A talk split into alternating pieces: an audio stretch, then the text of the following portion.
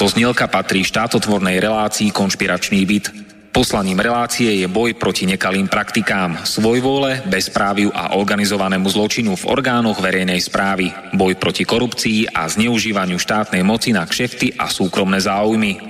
Poslaním relácie je i posilniť hlas verejnosti v otázkach demokracie, právneho štátu a podnietiť zvýšenie účasti občanov na rozhodovacích procesoch k správe veci verejných. Cieľom relácie je dosiahnutie transparentnej a efektívnej verejnej správy, otvorenie verejnej diskusie v bezpečnostných, protikorupčných a ľudskoprávnych témach. Relácia preto vo verejnom záujme realizuje kontrolnú činnosť, najmä na úseku Úradu vlády Slovenskej republiky, Policajného zboru, Kriminálneho úradu finančnej správy, Národného bezpečnostného úradu, Vojenského spravodajstva, Slovenskej informačnej služby, sústavy prokuratúry, súdov a prijatých medzinárodných záväzkov Slovenskej republiky. Áno, ide o nezávislé rádio Slobodný vysielač so sídlom v Banskej Bystrici.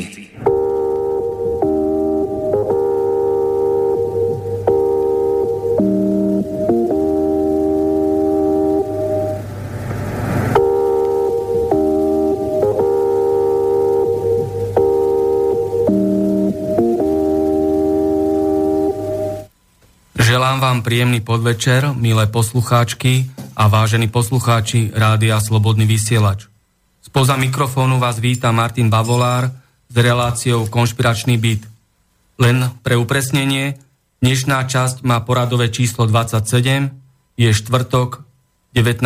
januára 2017 a od 16.30 do 18.30 bude Rádio Slobodný vysielač na vlnách internetu vysielať z Bratislavského štúdia.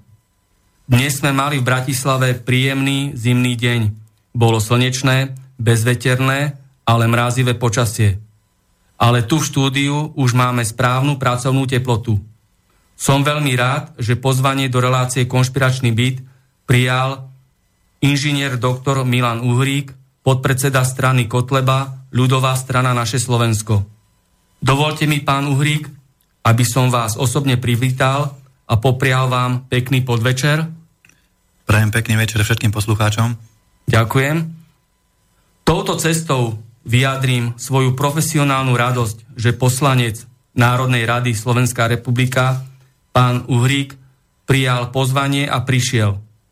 Pretože mnohí iní poslanci z parlamentu mali a stále majú strach prísť na rozhovor do konšpiračného bytu Rádia Slobodný vysielač. Napriek mojim opakovaným pozvaniam, ale musím povedať, že nie len vládni a tzv. opoziční poslanci majú a mali strach sa porozprávať so mnou, ako napríklad Martin Glvák z Osmeru, Igor Matovič z Olano, Peter Pčolinský a Milan Krajniak zo Sme rodina, Ľubomír Gálko z SAS, či bývalý poslanec Daniel Lipšic ale rovnako sa ma bojí aj minister vnútra Robert Kaliňák, minister financí Peter Kažimír, šéf úradu slovenskej vlády Igor Federič, policajný prezident Tibor Gašpar, riaditeľ Slovenskej informačnej služby Anton Šafárik, špeciálny prokurátor Dušan Kováčik, šéf vyšetrovateľov Gorily policajt Marek Gajdoš a nakoniec aj samotný páchateľ v kauze Gorila Robert Fico, ktorého som nielen dlhodobo pozýval, ale v postavení vyšetrujúceho novinára aj opakovane predvolával do konšpiračného bytu. Lebo všetci dobre vieme, že Fico veľmi rád chodieval do konšpiračného bytu si vypiť aj Coca-Colu. Stále moje pozvanie pre všetkých vyššie menovaných platí, ale rovnako platí aj predvolanie pre Fica. A samozrejme, mám tu pre Fica aj jeho oblúbenú Coca-Colu. Rovnako vieme, že v spise Gorila sa objavujú mená nielen Fico a Zurinda, ale aj Frešo, Glváč, Nicholsonová a tak ďalej a tak ďalej. Pamätáme si všetci, keď bola koncom roku 2011 zverejnená kauza Gorila, ako Fico stále účelovo a zaslepene vyhlasoval, že kauza Gorila je iba kauzou Zurindovej vlády. Po marcových voľbách v roku 2012 mal Fico jednofarebnú vládu. Fico mal tak pod svojou plnou kontrolou celý mocenský aparát v našej republike. Všetky bezpečnostné zložky, políciu, prokuratúru, tajné služby. Ale čo sa vyšetrilo za celé 4 roky v kauze Gorila? Nič. Prešiel ďalší rok a naďalej sa nič nevyšetrilo. Napriek tomu, že existujú všetky listinné, obrazové a zvukové dôkazy, že sú korunní svetkovia, ktorí chcú vydať svedectvo a že existujú ďalšie a ďalšie rozhodujúce skutočnosti. Prečo sa teda stále nič nevyšetrilo? Nikto nie je v base a nakradnuté majetky a peniaze neboli znárodnené. Na túto otázku odpoviem naozaj iba jednou vetou. Kauza Gorila je súčasťou obrovskej chobotnice, ktorej chápadlá sú po celom našom Slovensku. V polícii, prokuratúre, súdnictve, tajných službách, zdravotníctve, falošných mimovládkach, mainstreamových a verejnoprávnych médiách, kontrolných orgánoch a na mnohých úradoch. Nadviažem na úvodné slova a moja prvá otázka na môjho hostia je, ako vnímate vy a vaša strana to, že vedenie polície a prokuratúry si neplní svoje pracovné povinnosti na úseku vyšetrovania kauzy Gorila a tým aj na úseku vyšetrovania privatizácie a zločinov, ktoré spáchali politici. Nakradnutý majetok stále nie je vrátený do vlastníctva štátu. Neplatí tu rovnosť pred zákonom. To, čo polícia a prokuratúra má vyšetrovať, sa nevyšetruje. Ale o to usilovnejšie sa tu kriminalizujú ľudia za to, že sa len domáhajú toho, čo im zaručuje Ústava Slovenskej republiky. Ale pritom skutočná kriminalita a obzvlášť závažné trestné činy idú do stratena. Pán redaktor, e, náš názor na kauzu Gorila a na nevyšetrenie kauzy Gorila je asi taký, že pokiaľ sa na Slovensku nezmení politický systém v zmysle v tom, tom zmysle, že ako sú obsadzované jednotlivé vyšetrovacie e, pozície, ako je obsadzovaná pozícia generálneho prokurátora, a ďalších vyšetrovateľov, tak táto kauza sa jednoducho nielenže nevyšetrí, ale ona sa nemôže vyšetriť, pretože v tej kauze sú obžalovaní zároveň aj sudcami. A oni nikdy neodsúdia sami seba. A našim jediným nástrojom, ako túto kauzu nejakým spôsobom dotiahnuť ďalej, ako ako to vyšetriť a tých zločincov naozaj efektívne potrestať je, že tej chobotnici, ktorú ste spomínali, budeme postupne otínať jednotlivé chápadlá a nakoniec jej odneme aj hlavu. A eh, k tomuto sa spýtam, lebo to s tým korešponduje, čo si myslíte, ako fungujú jednotlivé kontrolné mechanizmy, kontrolné orgány, či v parlamente, alebo v štátnej správe, ako je Najvyšší kontrolný úrad, Úrad vlády Slovenskej republiky. V parlamente sú osobitné kontrolné výbory na kontrolu činnosti Národného bezpečnostného úradu, Slovenskej informačnej služby, vojenských tajných služieb. Vidíte tam nejaký záujem, nejakú vôľu zo strany týchto kontrolných orgánov, aby si plnili svoje poslanie a svoje úlohy, čo im vyplýva zo zákonov? Predstedaný záujem a predstedaná vôľa tam samozrejme vždy je. Keď sa na to pýtate ministra Kaliňáka alebo predsedu vlády Roberta Fica, tak samozrejme vždy vám odpovedia, že spravia všetko preto, aby daná kauza bola vyšetrená. Ale nie len kauza Gorila, ale všetky ostatné kauzy, Baštrnak a podobné, aby boli naozaj vyšetrené, nebudú zasahovať do vyšetrovania, budú sa snažiť o vytváranie priaznevých podmienok pre vyšetrovateľov, ale tá realita, ten výsledok je niekde úplne inde. Z môjho alebo z nášho pohľadu, ako som to povedal v úvode, je problém v tom, akým spôsobom sú obsadzované jednotlivé kontrolné, e, kontrolné pozície e, v našej republike. Tak napríklad pozícia generálneho prokurátora je politická pozícia. Je tam dosadený politický nominant, dokonca aj bývalý poslanec Národnej rady zvolený za stranu Smer, čiže je logické, že takýto, takýto človek nikdy nebude sa snažiť objektívne, reálne vyšetriť a potrestať e, páchateľov privatizačných zločinov alebo páchateľov nejakých iných podvodných zločinov. E, možno poviem takú konšpiračnú myšlienku, ale my sme sa o tom bavili. Nie je to súčasť názov politického programu, teraz by som bol nerád, aby sa to nepochopilo zle, ale možno by stálo za úvahu, aby generálneho prokurátora nevolila Národná rada, ale aby ho volili možno občania. Alebo nejaký iný nezávislý orgán, ale v momente alebo v okamihu, ako ho bude voliť Národná rada, tak generálny prokurátor vždy bude figurka vládnúcej politickej strany, bez ohľadu na to, aká politická strana bude vládnuť. Každý si tam bude vždy dávať toho svojho človeka a tým pádom vždy bude generálny prokurátor v konflikte záujmov voči tým, ktorých má vyšetrovať. A máme tu iné pozície. Pýtali ste sa napríklad na kontrolné výbory v Národnej rade. Sú tam viaceré, ktoré sa zaoberajú témou bezpečnosti a ochrany práv Slovenskej republike. Je tam výbor pre obranu a bezpečnosť, výbor pre kontrol, kontrolu činnosti Slovenskej informačnej služby, to je utajený výbor. Realita je ale taká, že na týchto výboroch, napríklad na výbore pre kontrolu sis sa reálny poslanec Národnej rady nedozvie nič, čo by sa nedozvedel aj bežný občan. Tam sa preberajú bežné veci, typu ako bolo, aké bolo hospodárenie, koľko sa minulo na prevádzku, koľko na kúrenie, koľko hentam, koľko tam. Proste veci, ktoré nie sú reálne utajované skutočnosti, respektíve sa sa utajované ale nejakým spôsobom vydávajú, ale nepomôžu, nepomôžu tomu, tomu poslancovi spraviť si objektívny pohľad na stav chaos Slovenskej republiky. Ani mu nedajú nejaké informácie, ktoré by, ktoré by mohol použiť a ktorými, bežná, ktorými bežní občania nedisponujú.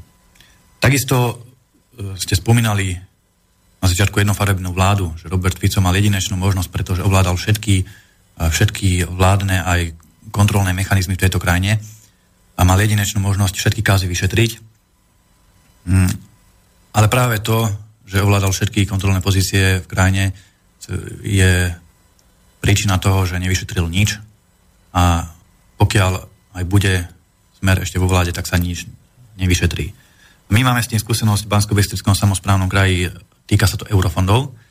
Tých eurofondov, ktoré médiá prezentujú, že nechceme, v skutočnosti sme ich chceli, ale vláda nám ich zastavila. To je taký dosť podstatný rozdiel, keď niečo nechcete a keď niečo chcete a niekto iný vám to zoberie.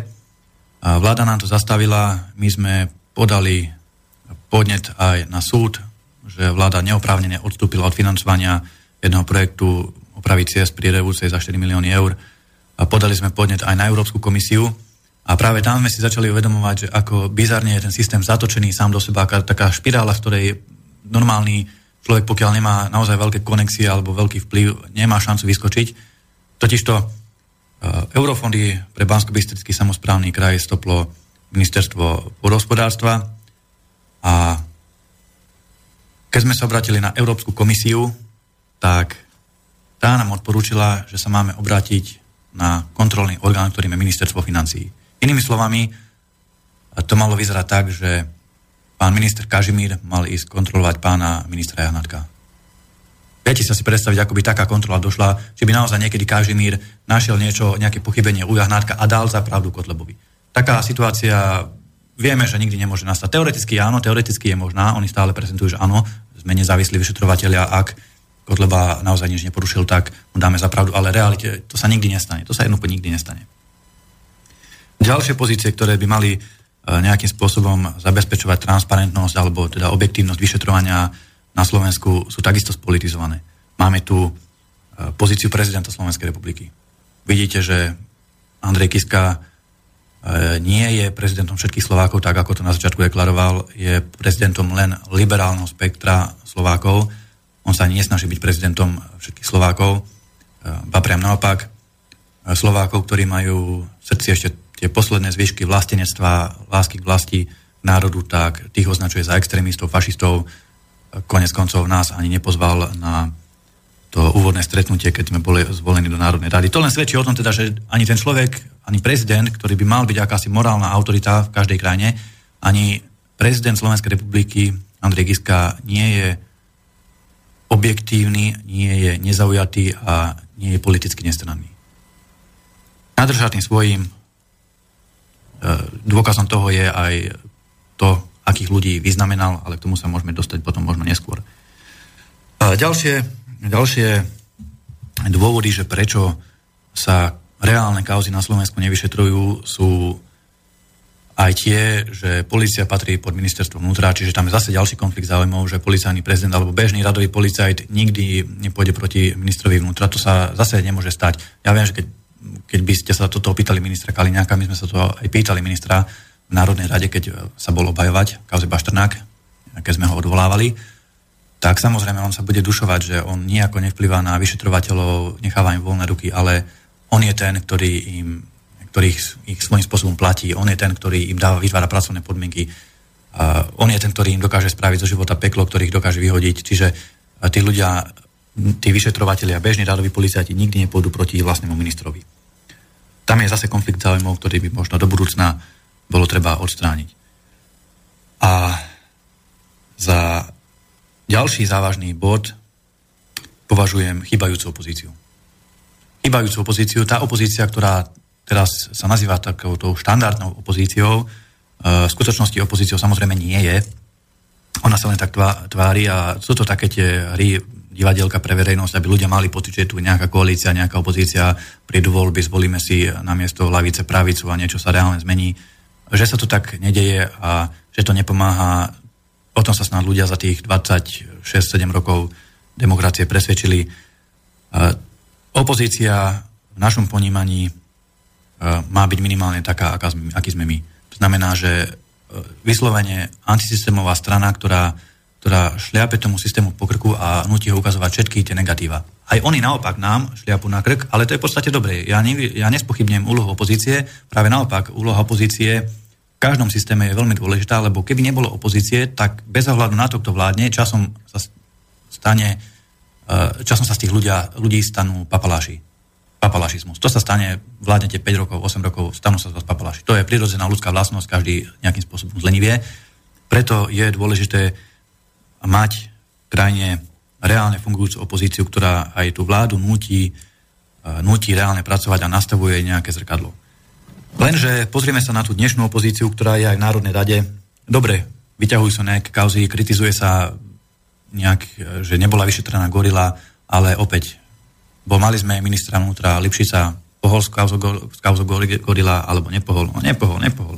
Mal možnosti, ale nepohol. Strany, ktoré sú v parlamente, napríklad Sloboda, Solidarita, Olano, Most, Kolarovci, e, tí, títo všetky, a Slovenská národná strana, to už ani nehovorím, to, to nemôže byť reč o tom, že je to nejaká antisystémová strana, ktorá by mala plniť úlohu nejakej kontrolnej činnosti. Títo všetci sa už v minulosti, okrem Kolárovcov teda, pardon, títo všetci sa už v minulosti preukázali, že nedokážu vytvárať efektívnu, reálnu fungujúcu opozíciu voči systému a že len dotvárajú takú tú mozaiku toho divadelka. Tá opozícia tu nie je. A ďalší konflikt záujmov, ktorý vidím, ktorý mi tak napadá, je konflikt záujmov na ministerstve spravodlivosti. Ministerka Žitňanská a sudcovia. Zase, samozrejme, súdnictvo je oficiálne nezávislé, ale môžeme, možno sa k tomu dostaneme ešte neskôr, ale trošku to načrtnem aj teraz. Ten protiextremistický zákon, ktorý bol prijatý. Ministerka hovorila, že budú že extre, tak tzv. extrémistické činy budú posudzovať nezaujatí sudcovia, ktorí budú alebo teda určení špeciálne na tento účel. No a práve tým, že sú to sudcovia, ktorí sú učení špeciálne na tento účel, tak vlastne dala aj odpoveď, že oni nebudú nezaujatí. Pretože o tom určení špeciálne na tento účel rozhodne ona. Ona bude tá, čo im dá služobné autá, ktorá im nastaví platy, ktorá im nastaví pracovné podmienky. A na základe, tohto, na základe toho budú vybratí nejakí sudcovia, ktorí budú rozhodovať o extrémistických činoch. Pokiaľ nebudú rozhodovať o tých extrémistických činoch podľa predstav ministerky Žitňanskej, tak ona má veľmi silnú páku, volá sa to tzv. legálna korupcia, pretože ako riadiaci, riadiaci vládny činiteľ alebo člen vlády, ministerka spravodlivosti má na tých sudcov dostatok e, pák, aby, aby ich vedela ovplyvňovať v jednom alebo v druhom smere. Čiže na základe takejto legálnej korupcie ona si dokáže na ten budúci nejaký špecializovaný súd, ktorý sa bude zaberať extrémistickými trestnými činmi dosadiť ľudí, ktorí budú rozhodovať presne tak, ako chce ona. A keď tam bude chcieť ísť sudca, keď sa bude s neho keď sa bude chcieť stať uh, špecializovaným sudcom, uh, pretože bude chcieť tie výhody, ktoré mu ministerka ponúka, nejaké nemateriálne, nemateriálne zamestnanecké výhody alebo aj materiálne zamestnanecké výhody, tak jednoducho bude musieť rozhodovať tak, ako chce ona. Čiže ďalší konflikt záujmov, ktorý, ktorý svedčí o tom, že ani tá súdna moc na Slovensku nie je v skutočnosti až tak nezávislá, ako sa zdá, ale práve, práve naopak je veľmi naviazaná na súčasnú vládnu moc. A opäť to viem podoprieť aj nejakým príkladom z toho nášho bansko kraja, lebo tam sme si zažili toho už veľa za tie tri roky. Súdime sa napríklad s ministerstvom pôdohospodárstva kvôli tým eurofondom, to som to spomenul, tak nadviažem na to. Za 1,5 roka sa nerobilo. Nič. Takisto, čo nám bolo zistené údajne nelegálne zamestnávanie v kraji, tiež to bolo medializované. Takisto sa súdime s inšpektorátom práce za rok. Ani nezačal súd. Proste nič. Ani len nám neprišiel papier, že áno, bolo to pridelené tomu sudcovi, čakajte, kým sa vám ozve, alebo že, by bolo vytýčené pojednávanie. Skrátka nebolo urobené vôbec, vôbec nič. A ja si nemyslím, že to je náhoda, pretože e, keď súdy chcú, tak vedia rozhodovať promptne, ale keď nechcú, tak využívajú svoju právomoc a čakajú. Čakajú a ja si myslím, a určite sa to aj potvrdí, že do najbližších župných volieb sa v týchto našich súdnych sporoch ani nič nerozhodne. Nerozhodne. Pretože nie je ich záujme, aby sa rozhodlo. Možno keď vyhrá nejaký smerácky župan Banskej Bystrici v budúcich voľbách, tak za dva týždne súd rozhodne, zistí sa, že žiadne nelegálne, nelegálne zamestnávanie nebolo a kraj môže čerpať eurofondy naďalej. Takže keď si to zhrnieme z hľadiska trojdelenia moci v štáte, výkonná moc, súdna moc, zákonodárna moc, vlastne žiadne kontrolné mechanizmy tu nefungujú. Ani v tom parlamente tieto osobitné kontrolné výbory a parlamentné výbory, rovnako v policajnom zbore, alebo v osobitných zložkách, ktoré plnia úlohy podľa osobitných predpisov, ako je Slovenská informačná služba, Vojenská tajná služba, Vojenské spravodajstvo, Kriminálny úrad finančnej správy, Národný bezpečnostný úrad a špecializované zložky policajného zboru. Vlastne aj v súdnej rade, súdna rada by mala plniť e, verejnú kontrolu súdnictva a súdna rada nevieme o tom, či vôbec vykonáva nejakú kontrolu na úseku súdnictva. No, nevieme, nevieme. E, ja som si ešte spomenul na dve veci, čo by som rád doplnil. Spomínali ste tie osobitné kontrolné výbory, tak e, poslanci Národnej rady majú, alebo opoziční poslanci Národnej rady majú najsilnejší nástroj kontroly, volá sa to, že poslanecký prieskum. Ešte aj ten je spravený, ale tak, že na to, aby mohol byť poslanecký prieskum z nejakého výboru, je potrebná nadpolovičná väčšina e, členov výboru, musí ho schváliť nadpolovičná väčšina členov výboru ale tú nadpolovičnú väčšinu tvoria práve vládni poslanci. Čiže opozícia, ak reálne chce niekam ísť na nejakú inštitúciu, opoziční poslanci, vypýtať si dokumenty, pozrieť všetky materiály, tak na to potrebujú zase len požehnanie od vlády, ktoré samozrejme nedostanú. A čo sa týka tej informačnej služby, Slovenskej informačnej služby, tak že sa niečo deje a že vláde zateká do tupánok, tak o tom svedčí aj to, že rozpočet eh, SISky bol zase navýšený o neviem teraz presne, či o 10 alebo 20 miliónov eur, ale bola to taká položka, že sme sa nad tým pozostavovali, že na čo je Slovenskej informačnej službe tak veľa peňazí. Zdá sa mi, že majú teraz rozpočet okolo 60 miliónov eur ročne. Čo je slušná, slušná veľmi suma, vzhľadom k tomu, že napríklad taký priemerná, priemerný kraj, taká priemerná vúcka má rozpočet okolo 150 miliónov eur. To znamená, že Siska dostane polovicu z toho, čo napríklad, alebo tretinu z toho, čo Nitrianský samozprávny kraj. A najhoršie na tom je, že je úplne mimo verejnej kontroly, pretože ani inšpekčné kontrolné orgány v rámci Slovenskej informačnej služby sú nefunkčné. Ako sme spomínali, tieto parlamentné kontrolné orgány sú nefunkčné. Toto sa týka aj policajného zboru, vieme, ako je nefunkčná inšpekcia a kontrolné orgány a v týchto ďalších zložkách ozbrojených síl Slovenskej republiky a špeciálnych služieb, ktoré plnia úlohy podľa osobitných predpisov. Ja by som sa k tomu, čo sme tu teraz rozprávali, spýtal, ako by sme vedeli zhodnotiť túto tretiu vládu Roberta Fica.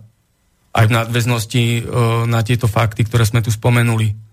Ako by ste to tak stručne, jasne povedali? E, tretia vláda Roberta Fica je ešte horšia ako tá druhá, tá jednofarebná, pretože on keď mal jednofarebnú vládu, to bola jedinečná možnosť, aby ukázal celému Slovensku, ako vie vládnuť. Mať jednofarebnú vládu, mať väčšinu v parlamente, to je, to je tak jedinečná príležitosť. Prakticky môžete robiť čokoľvek. Čokoľvek, na nikoho sa nemôžete vyhovárať, nikto vám v tom nemôže zabrániť. Ideálna šanca, totálne premrhaná samozrejme, ale to by nemohol byť smer, aby sa to tak nestalo. A na túto reputáciu bohužiaľ nadvezuje aj tretia Ficová vláda, ale tá je ešte horšia v tom, že v tejto vláde je už koalícia. Najprv to bola štvorkoalícia, teraz je to už len trojkoalícia, keďže sieť sa rozpadla. Ako povedal Rado Procházka svojho času, sieť nie je ako krdel vrabcov, ktorý sa rozpadne hneď pri prvom výstrele, tak e, sa rozpadla hneď pri prvom výstrele samozrejme. Čiže teraz je to trojkoalícia a vďaka tomu ale ľudia môžu vidieť a ukázala sa taká tá, tá skutočná pravá tvár tých politikov, tá amorálnosť a nejaký absolútny, absolútny nezáujem o tie hodnoty, ktoré hlásajú. Ako inak by sa mohla spojiť Slovenská národná strana predsa s Bugarovým mostom, s Bugarom, ktorý svojho času e, požadoval autonómiu istých oblastí v južnom, v južnom Slovensku. Sns bola vtedy striktne proti a teraz e, dokonca predseda sns Andrej Danko a Bela Bugar sú asi najlepší priatelia v Národnej rade.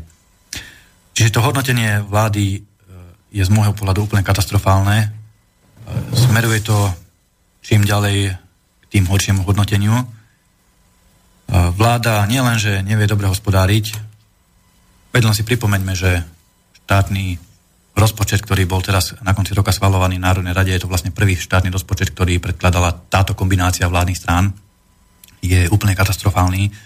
Zase, zase ide Slovensko zadlžiť o ďalšie 2 miliardy eur pričom my sme to aj napádali v parlamentnej rozprave, konkrétne ja osobne.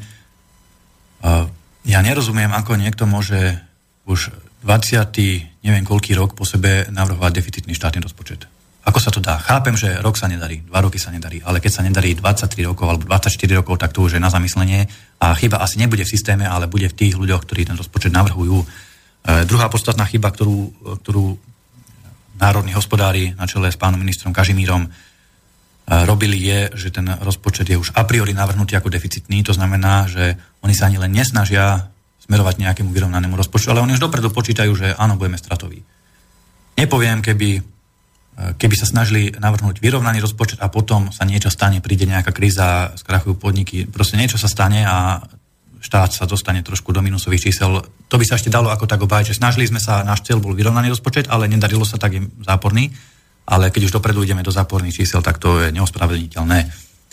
2 miliardy eur, celkový dlh Slovenska uh, vďaka týmto zvyš- ďalším 2 miliardám eur dlhu bude okolo 43, možno už 44 miliard eur, to je skoro 8 tisíc eur na každého obyvateľa Slovenska.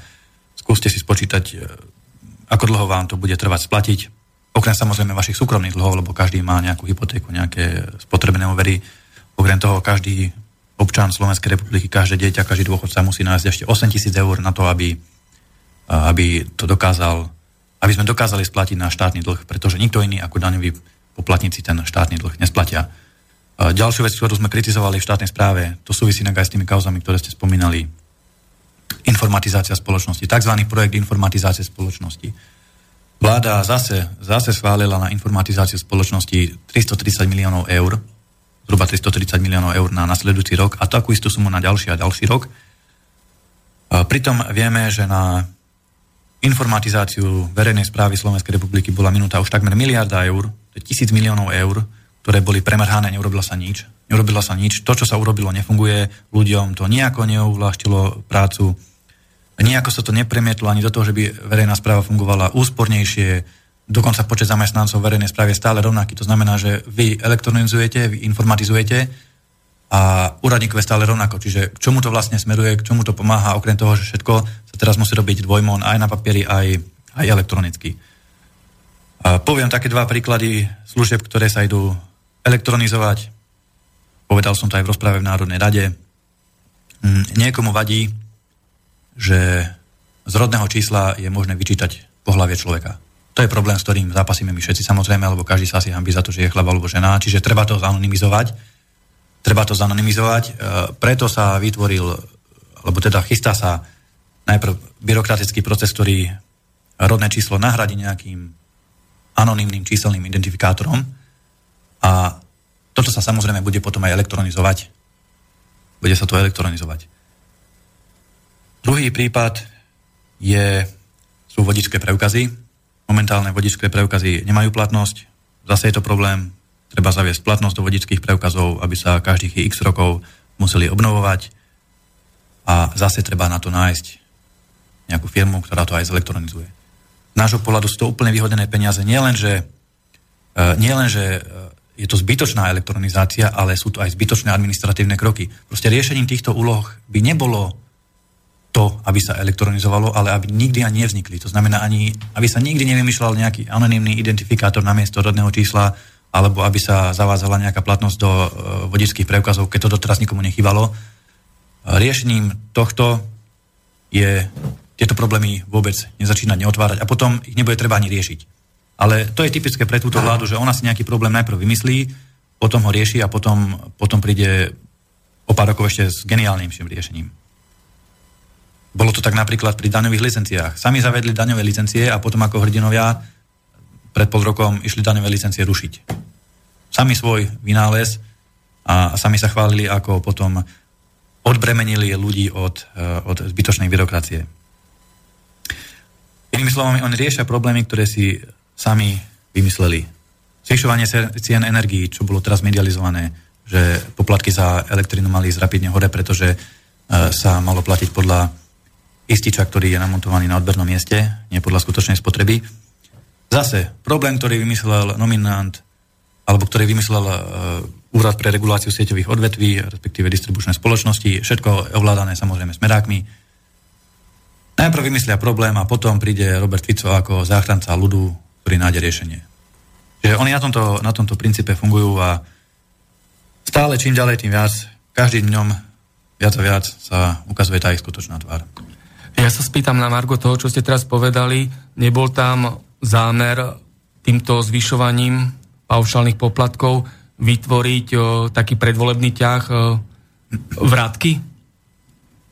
Je to Taký možné. pôvodný zámer nebol tam niekde z týchto smerackých štruktúr? Že by zase vytvorili o, nejakú zálohu, ktorú by potom vo forme predvolebných vrátiek vrácali? Je to možné, možno aj toto boli ich zámery, ja nevidím tu hlavy, čo tým plánovali, ale určite to nebola nejaká náhoda, lebo oni zase e, síce sú zlodeji, ale nie sú hlúpi, pozor, to, oni nie sú hlúpi, inak by, inak by to tu nerobili tak sofistikovane po celý ten čas, ako to robia, čiže nesmieme ich podceňovať. E, určite tým niečo sledovali, určite e, aj tým niečo stále sledujú. Či to boli vrátky, či by to bol potom zase predvolebný ťah, že pred voľbami by to sekli a zase by boli za záchrancov ktorí ochránili ľudí a zlacňujú elektrinu. To ja neviem povedať z tejto pozície, netrúfam si, ale som presvedčený, že to nebolo nejaké nedorozumenie a nebola to náhoda. Určite. Už sme to tu preberali, konkrétne pán Uhrik, vy ste tu už aj načali, že prezident Slovenskej republiky Andrej Kiska má diskriminačný prístup k občanom Slovenskej republiky, vytvára tú druhú kategóriu občanov, prvú kategóriu občanov a ja sa vás teraz pýtam na celkom aktuálnu tému, ako Kiska rozdával štátne vyznamenania. Čo si o to myslíte? No, téma, téma uh, odozdávania štátnych vyznamenaní prezidentom Slovenskej republiky tento rok bola veľmi hrúca. Postaral sa o to aj náš poslanec Stano Mizík, ktorý to komentoval. Uh, najtragickejšie na tom komentári poslanca Mizika je to, že bol pravdivý. Bolo to na rovinu napísané, bolo to nezvyčajne na rovinu napísané, ale bola to pravda. Môžeme vysvetliť, prečo to bola pravda. Je pravda, že Ludovič Štúr bol národný dejateľ, národný buditeľ a že nemal rád Židov. Ako, to nie sme nejakí antisemiti, ale toto je historický fakt, ktorý je potvrdený a tak to bolo. Tak to bolo. Nemal rád Židov. Je pravda, že vyznamenaný ľudia boli mnohí Židia, väčšina z nich bola zástancami a propagátormi takých, takých veľmi podľa nášho názoru zhubných myšlienok, to znamená multikulturalizmu, LGBTI agendy, eh, rôznych pokrokových liberálnych názorov, ktoré skôr či neskôr by dovedli spoločnosť do krachu. To je tiež pravda. A, a je pravda, že títo ľudia dostali vyznamenanie rádu Ludovíta Štúra.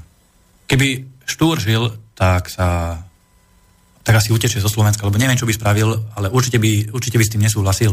To bolo aj to posolstvo, ktoré uh, náš poslanec Mizik chcel tým statusom dať, že vlastne prezident Kiska vôbec neprihliada na to, uh, na to, že ten rád, to vyznamenanie sa volá rád Ludovita Štúra a teda malo by nejakým spôsobom reprezentovať hodnoty a názory, ktoré tento človek hlásal. A netreba sa na tú kauzu ale pozerať z pohľadu toho, že čo Stano Mizik, náš poslanec, spravil zle, ale čo spravil zle poslanec, pardon, prezident Andrej Kiska.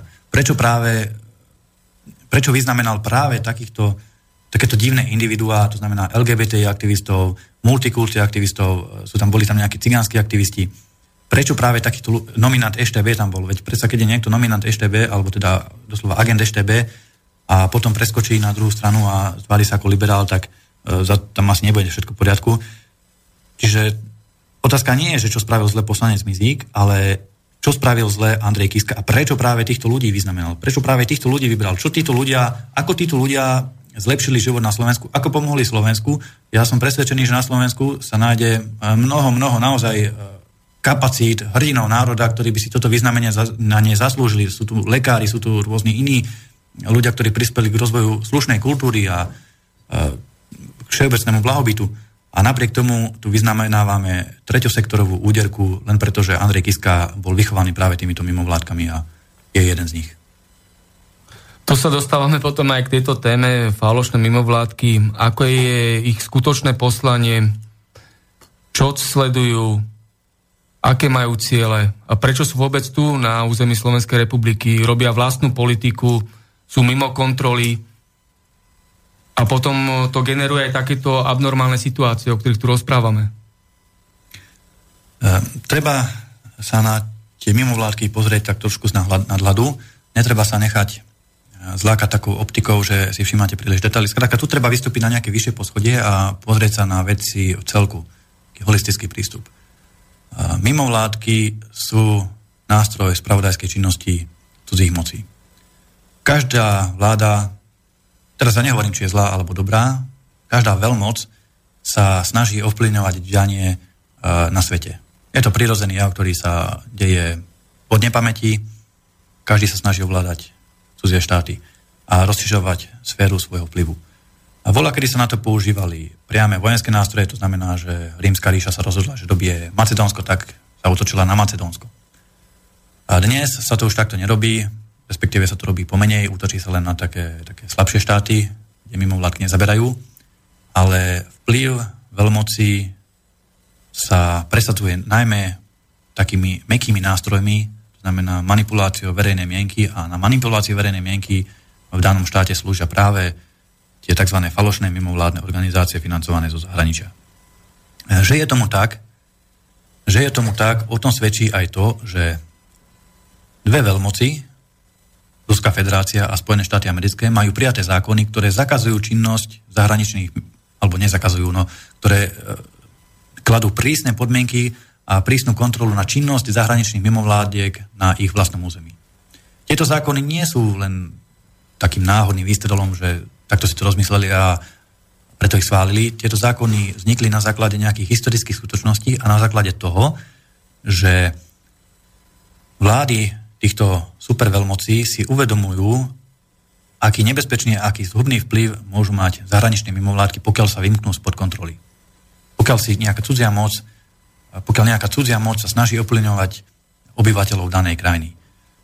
Spojené štáty napríklad prijali ten zákon FARA, ktorý označuje zahraničné mimovládky ako foreign agents, to sú cudzí agenti, a nutí ich registrovať sa do registra cudzích agentov a takisto aj zverejňovať svoje financovanie. Spojené štáty prijali tento zákon poč- eh, pred druhou svetovou vojnou, kedy sa nacisti pokúšali preniknúť do Spojených štátov práve prostredníctvom mimovládiek, neziskových organizácií, proste prostredníctvom týchto mekých nástrojov manipulácie verejnej mienky. Čiže vtedy Spojené štáty na svoju ochranu prijali práve, práve tento zákon FARA a Ruská federácia tak spravila nedávno, práve inšpirovaná Spojenými štátmi americkými. Čiže to len potvrdzuje to, že mimovládky platené zo zahraničia sú naozaj nástrojom zahraničných mocností, ktorými sa zahraničné mocnosti snažia presadzovať svoje názory, svoje ciele, svoje záujmy, ideológie na území daných konkrétnych štátov. A to isté platí samozrejme aj u nás. Máme tu kopec mimovládiek financovaných zo zahraničia, väčšinou sú to také ľudomilné alebo ľudomilne sa tváriace organizácie, poznáme ich všetci, ľudia proti rasizmu, nadácia otvorenej spoločnosti, Amnesty International, Transparency a podobne, proste je ich tu kopec. Uh, nikto ani nemá presný prehľad, koľko ich tu vlastne pôsobí, kto je v nich zapojený. Čo je tragické, uh, v Národnej rade Slovenskej republiky sú zastúpení poslanci, ktorí sa otvorene hlásia, že sú členmi a mnohí boli aj v výkonných orgánoch týchto zahraničných mimovládiek, napríklad Eugenie Urzica, Nikolsonová, Dostal, Osusky, Poliáčik a mnoho ďalších, väčšinou tých z lavicového spektra, z pravicového spektra, ktorí sa hlásia k tomu, že sú členmi zahraničných mimovládnych organizácií a sú hrdí na to, že presadzujú ich názory. Ja sa pýtam, ako môžete označiť človeka, ktorý zo zahraničia príjma peniaze na to, aby na území Slovenska presadzoval záujmy a názory tej cudzej mocnosti? My sme ich v Národnej rade označili pojmom zahraničný agent. To bol zákon, keď sme predkladali zákon o stransparentnení alebo sprehľadnení financovania zahraničných mimovládnych organizácií. My sme ich tedy nazvali pojmom zahraničný agent a oni sa normálne k tomu priznali. Taký, taký Dostal ten si obliekol aj tričko, že pozor, zahraničný agent. A bol to samozrejme pokus o vtip, len tragické na tom je, že ono to aj je pravda. Cieľom toho nášho zákona inak mimochodom nebolo nič iné, len zaviesť na Slovensku to, čo platí v Amerike, v Spojených štátoch, bašte demokracii a čo platí v Ruskej federácii, to znamená, že aby všetky mimovládne organizácie financované zo zahraničia sa museli registrovať v zozname zahraničných agentov, aby aj bežný človek videl, že alebo si mohol vyhľadať tú danú konkrétnu organizáciu, či je to slovenská organizácia financovaná zo Slovenska, alebo či je to organizácia financovaná zo zahraničia. A ďalším cieľom tohto zákona bolo, že všetky propagačné materiály týchto, týchto organizácií by mali byť označené nejakým, nejakou výstrahou, nejakým logom, že pozor zahraničný agent. Aby ľudia vedeli, že to nie sú názory, ktoré reprezentujú nejakí slovenskí občania, ale sú to názory, ktoré sem, sú sem importované e, za peniaze zo zahraničia. Tak ako to platí v Rusku a Spojených štátoch amerických. Samozrejme, ako sme na tento návrh predložili, tak hneď sme boli označení za, za extrémistov, čo idú pošliapávať demokraciu. Darmo sme argumentovali, že ale veď pozrite, majú to aj v Spojených štátoch. Tá opozícia, tí liberáli, oni počujú len to, čo chcú, ich nezaujíma nejaká pravda, oni si vyfiltrujú to, čo potrebujú. Dokonca niekto tam povedal, že áno, majú to aj v Spojených štátoch, ale keď dvaja robia to isté, tak to nie je to isté. Veď to je taký argument, na ktorý sa už naozaj nedá odpovedať. Čiže keď Spojené štáty majú tento zákon, tak je dobré, ale keby ho máme my, tak sme už extremistická a nedemokratická krajina. Tak čo na to poviete, to už je naozaj pokrivený pohľad na celý svet.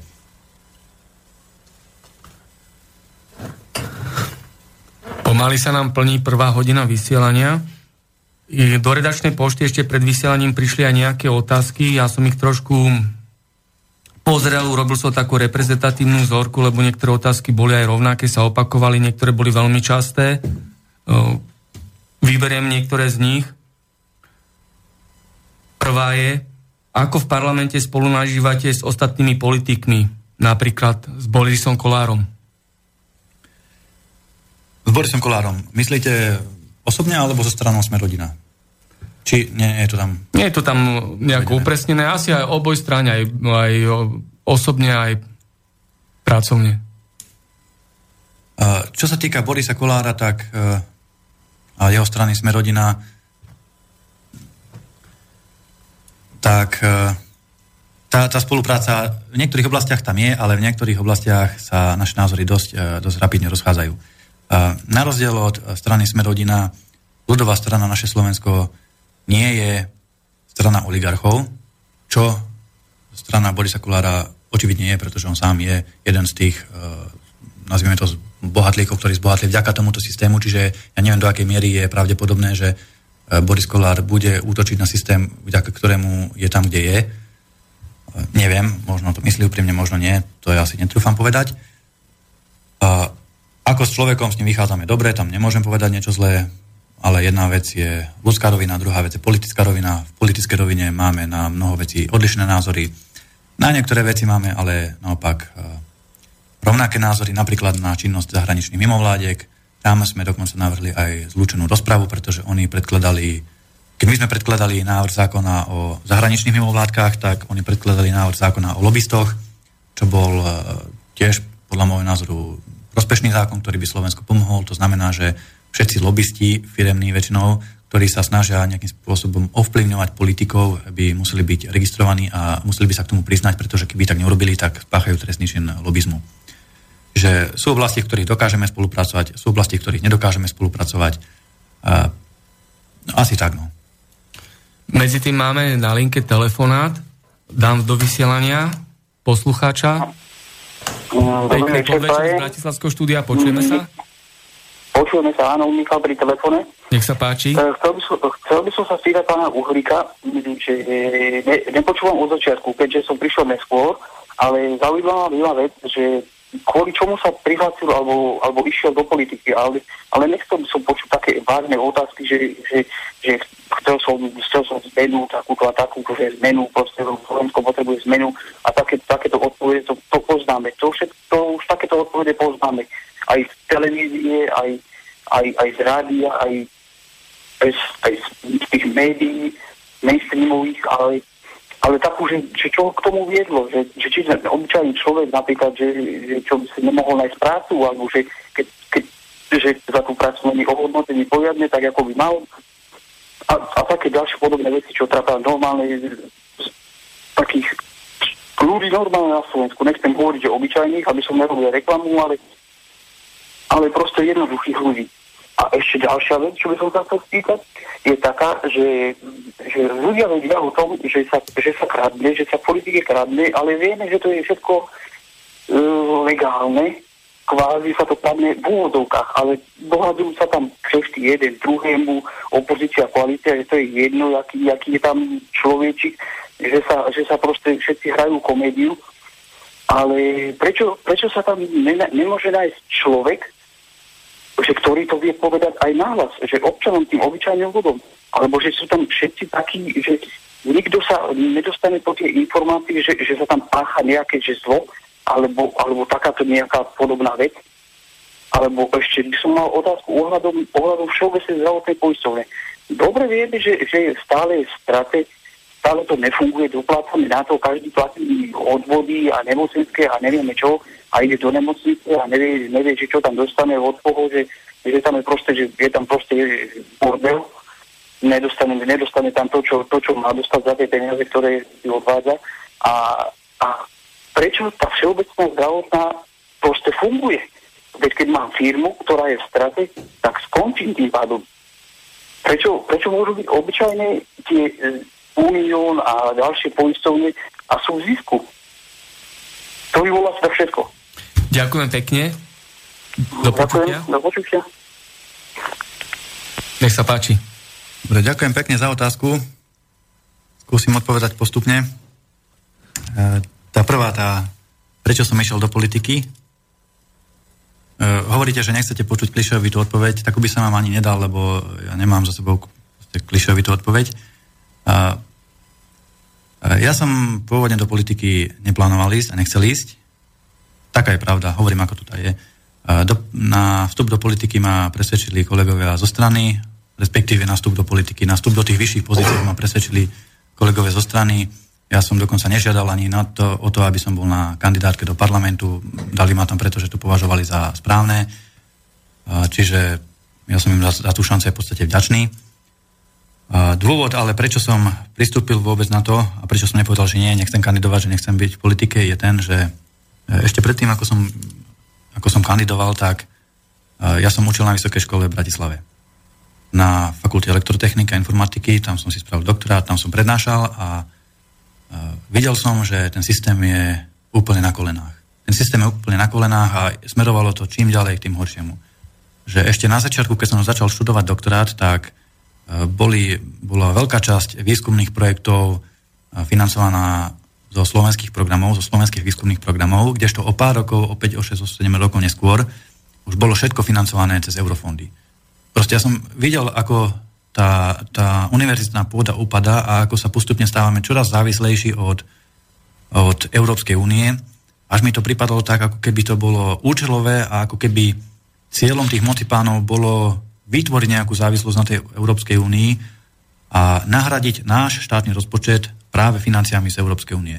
Viete, tá únia nám na jednej strane tie peniaze zoberie, na druhej strane nám ich vráti a práve vďaka tomu e, sa stávame na tej únii čoraz závislejší. Že keby nám tie peniaze nebrala, tak nám ich samozrejme nemusí ani vracať a mohli by sme si to financovať sami.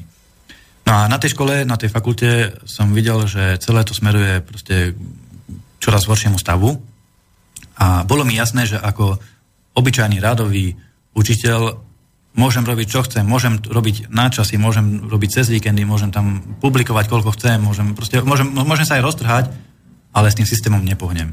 Stalo sa to, a taká posledná kvapka bola tá, že tiež slubovali nám zvyšovanie platov. Ako učiteľ na vysokej škole, aby ste si nezame, nemysleli, tam sa nezarábalo nejak, nejak lukratívne, tam boli platy okolo nástupný plat človeka, ktorý skončil doktorát a ja som mal akože celkom slušné e, študijné výsledky. Človek, ktorý skončil doktorát, nastupoval za plat okolo 520 alebo 540 hrubom. To je úplne smiešný plat na to, že máte červený diplom, máte doktorát. Potom nám počasie slubovali zvyšovanie platov, tak my sme sa snažili, publikovali sme, robili sme, robili sme nadčasy, robili sme nadprácu, aby sme, aby sme mali nejaké výsledky, aby sme mali, aby tí, tí vedúci pracovníci mali dôvod nám tie platy zvýšiť. A potom na konci roka, to, bol, to bolo nejaký pár rokov dozadu, si nepamätám presne rok, na konci roka vtedy minister školstva povedal, že na budúci rok dostane školstvo menej peňazí a teda platy sa zvyšovať nebudú. Celoročná snaha, fakt sme sa s celým týmom na fakulte snažili, snažili ako otroci a celá tá snaha bola škrtnutá jedným rozhodnutím ministra, ktorý povedal, že platy sa zvyšovať nebudú. Všetko to bolo v podstate zbytočné.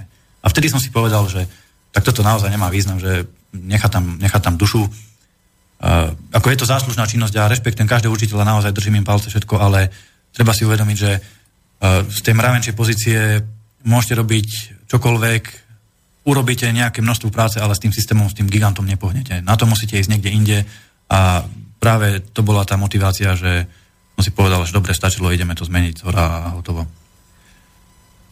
Čo sa týka e, toho legálneho kradnutia, pýtali ste sa aj na to, že prečo sa o tom ľuďom nehovorí.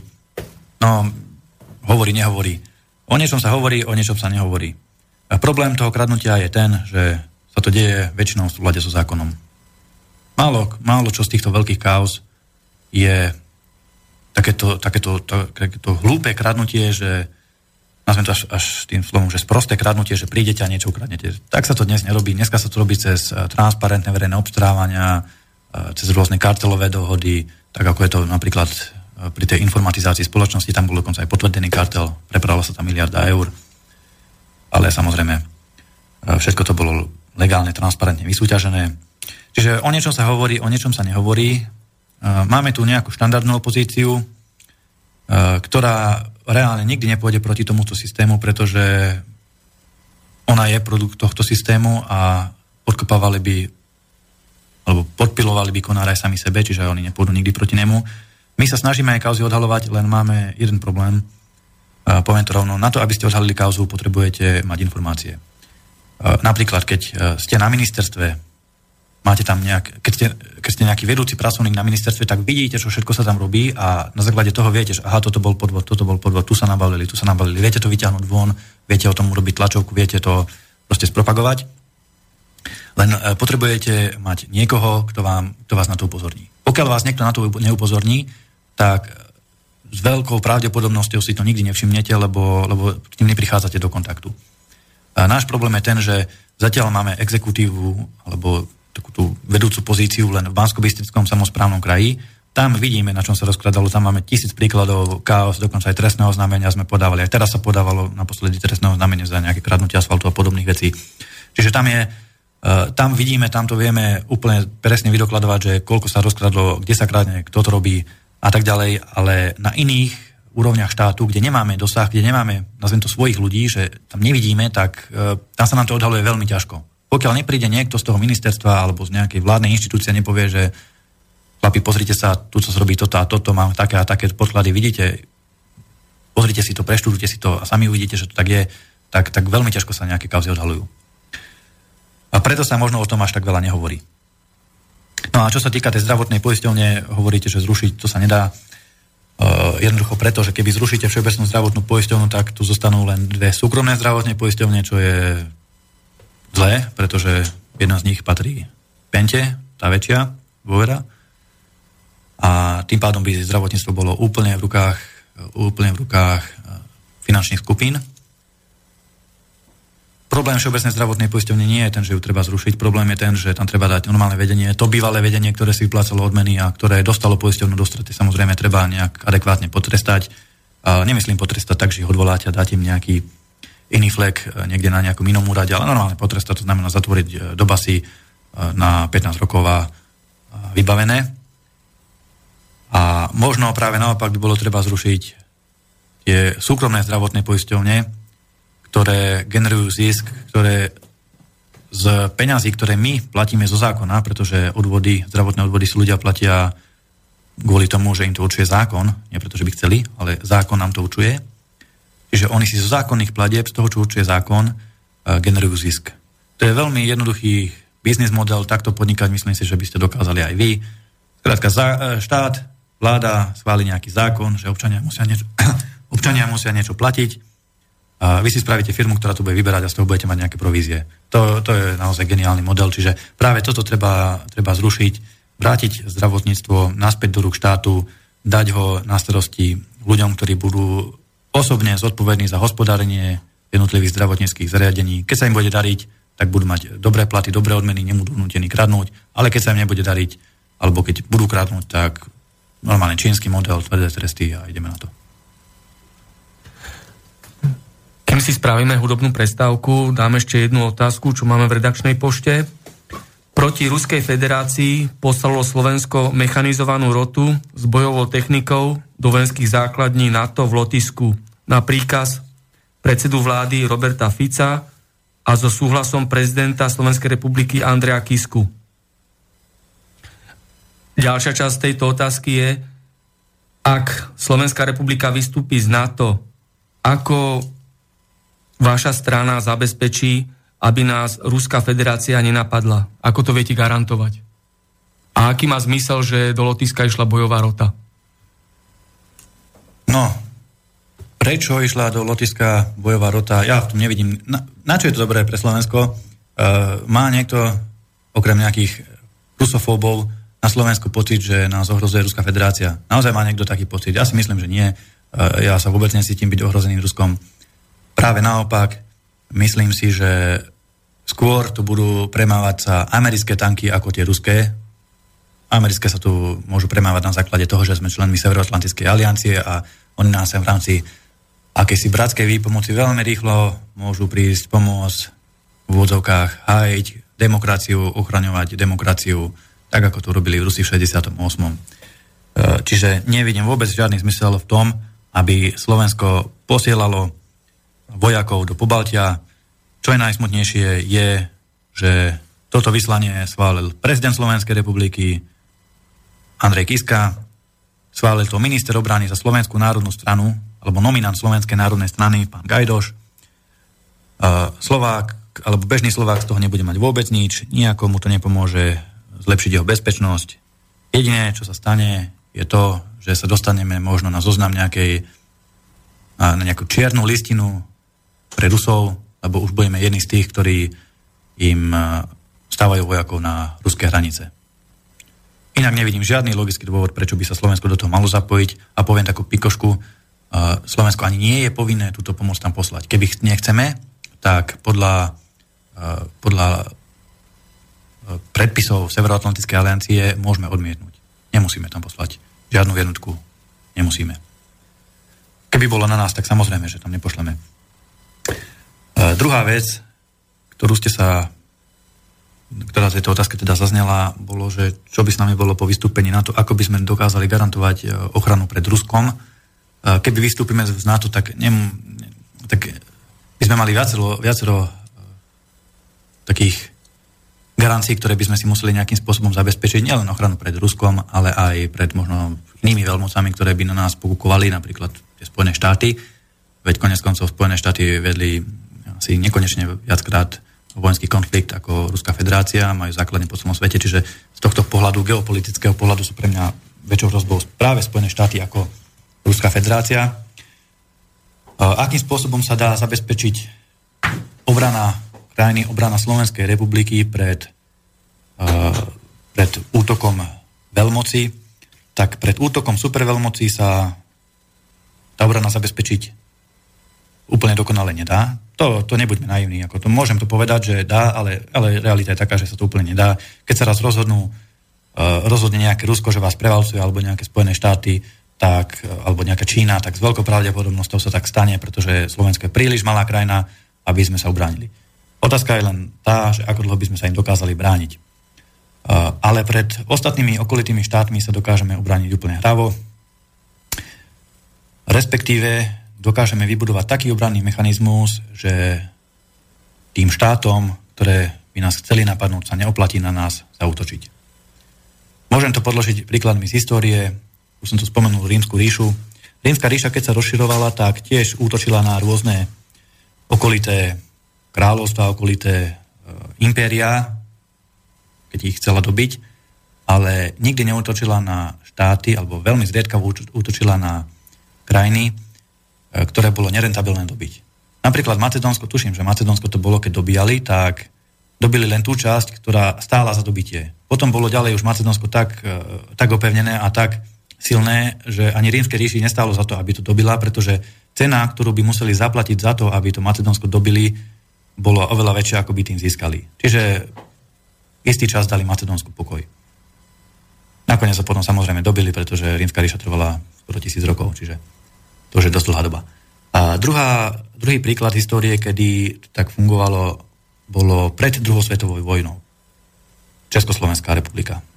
Československá republika bola na svojej západnej hranici vynikajúco obrnená a ani Hitlerovi nestalo za to, aby nás napadol vojensky. Jednoducho mu to nestalo za to, Počítal si, že keby nás napadne vojensky, tak tie straty, ktoré by nemecká Tretia ríša musela zaplatiť za to, aby dobila Československu, by bolo tak veľké, že to dobitie by nestalo za to. Čiže hľadali potom nejaké iné spôsoby, ako nás rozložiť, ako nás e, obsadiť. Nakoniec sa im to aj podarilo. Teda Slovensko malo našťastie vlastný štát, Čech, Češi mali trošku e, menej šťastia. Ale z týchto historických, e, z týchto historických poučení vyplýva poučenie aj pre nás. To znamená, že na Slovensku treba vytvoriť nie útočnú armádu, ale veľmi silnú obrannú armádu, veľmi silnú protilietadlovú obranu, veľmi silnú obranu protilietadlových batérií, prípadne protiraketovú obranu, tak, aby každá krajina, ktorá sa nás rozhodne dobiť, si to rozmyslela, pretože sa im to jednoducho neoplatí. Ani Poliakom, ani Maďarom by sa neoplatilo na nás zautočiť, pretože tu tie straty, ktoré by museli zaplatiť za to, aby dobili Slovensko, by boli tak veľké, že sa im to jednoducho neoplatí. Platilo to v histórii a platí, bude to platiť aj v budúcnosti. Prvú polovicu dnešnej relácie máme za sebou. Dáme si slúbenú hudobnú prestávku. Bude to pieseň od Ondreja Ďuricu List. Nech sa páči. Chcel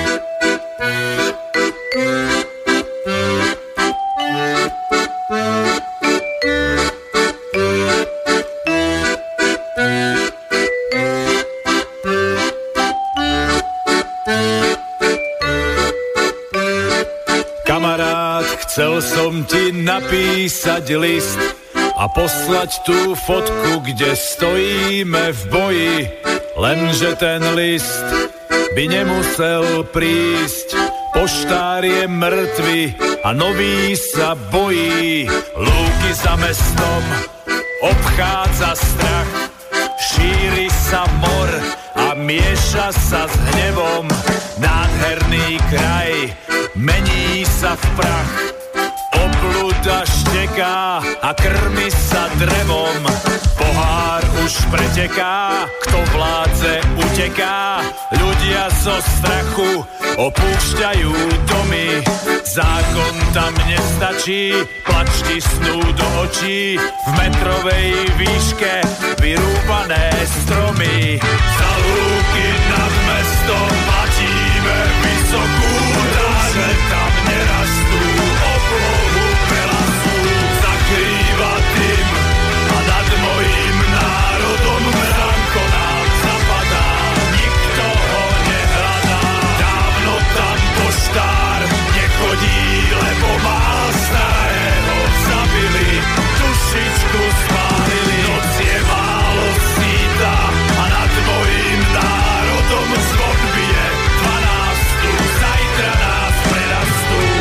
všetkých strán sme písali list. To ešte žil poštár a dalo sa konať.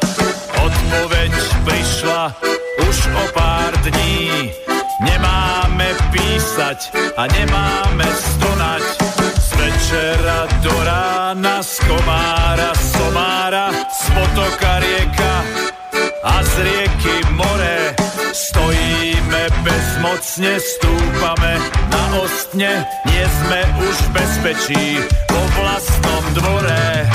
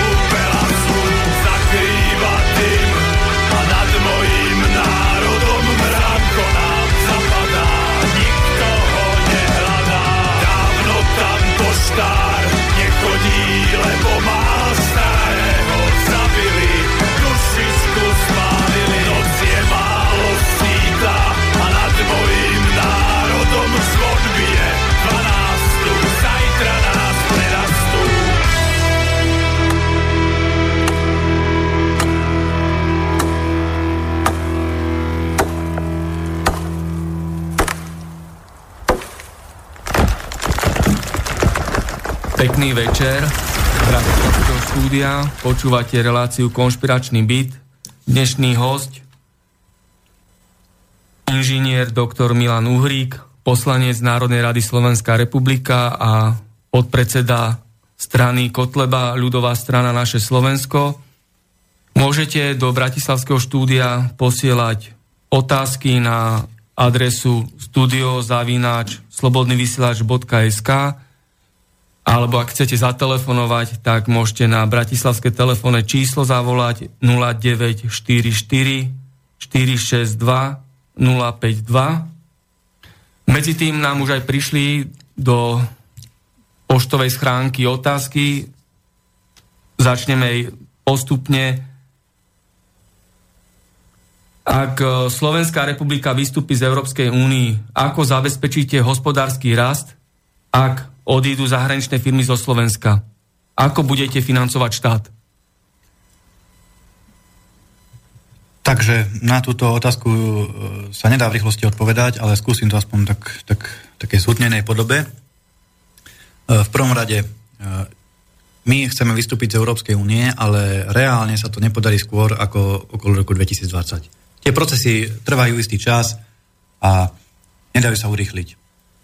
Chvíľu by trvalo, kým bude vyhlásené referendum, chvíľu by trvalo, kým sa spustia výstupové procesy, tam by sa dohodol, do, dohodol termín, kedy by Slovensko vystúpilo, čiže rok 2020 a neskôr. Keby hneď teraz sa rozhodneme pre vystúpenie.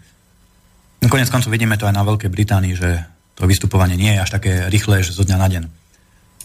Je samozrejme snahou Európskej únie urobiť to tak, že konec koncov aj Andrej Danko to povedal, že vystúpenie Veľkej Británie z Európskej únie nemôže byť pre Britániu výhodné. Európska únia musí spraviť všetko preto, aby vystúpenie Británie nebolo pre ňou výhodné, lebo by to znamenalo koniec Európskej únie. Krajiny by pochopili, že tá únia je držaná len umelo, že je to nejaký umelý byrokratický zlepenec a postupne by začali odchádzať jedna za druhou. Čiže čo by sme spravili po vystúpení z Európskej únie? V prvom rade vystúpenie z Európskej únie si netreba predstavovať nejak úplne tragikomicky, že zrazu by prestalo svietiť slnko a zaťahli by sa oblaky a už nikdy by to nebolo slnečno. Vystúpenie z Európskej únie napríklad neznamená vystúpenie z Európskeho hospodárskeho priestoru, to znamená, že naďalej by sme mohli alebo teda ak by bol záujem samozrejme aj zo strán krajín Európskej únie, čo si myslím, že áno, s nimi obchodovať a dodržiavať obchodné vzťahy. Čo sa týka zahraničných investorov, vôbec nikde nie je napísaná nejaká garancia, že po vystúpení z Európskej únie by od nás odišli. Práve naopak, ja si nemyslím, že väčšina z nich by odišla. Možno by odišli takí tí špekulanti, ktorí sem prišli len vyzdierať ľudí za minimálnu mzdu a vycicať vycicať nejaké daňové úlavy alebo investičné stimuly. Tí by možno podchádzali, ale tí by nám ani až tak nechybali. Ale veľké slušné firmy, veľké slušné firmy, ktoré sem prišli naozaj investovať a budovať nejaký, nejaké, nejaké hospodárstvo, tak tie by tu s veľkou pravdepodobnosťou ostali.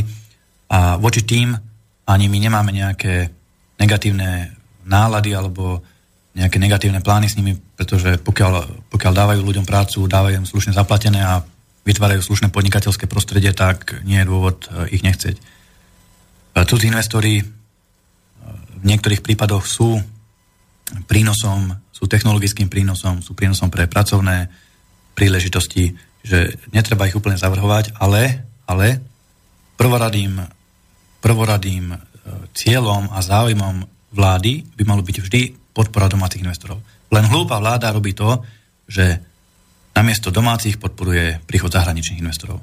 To robí len hlúpa vláda a to robia všetky slovenské vlády, ktoré sa vždy chvália tým, že koľko zahraničných investorov sem počas ich pôsobenia prišlo. Ako keby to bol cieľ, o čo sa má Slovensko snažiť, má tu čo najviac zahraničných investorov a zabúda na tých slovenských.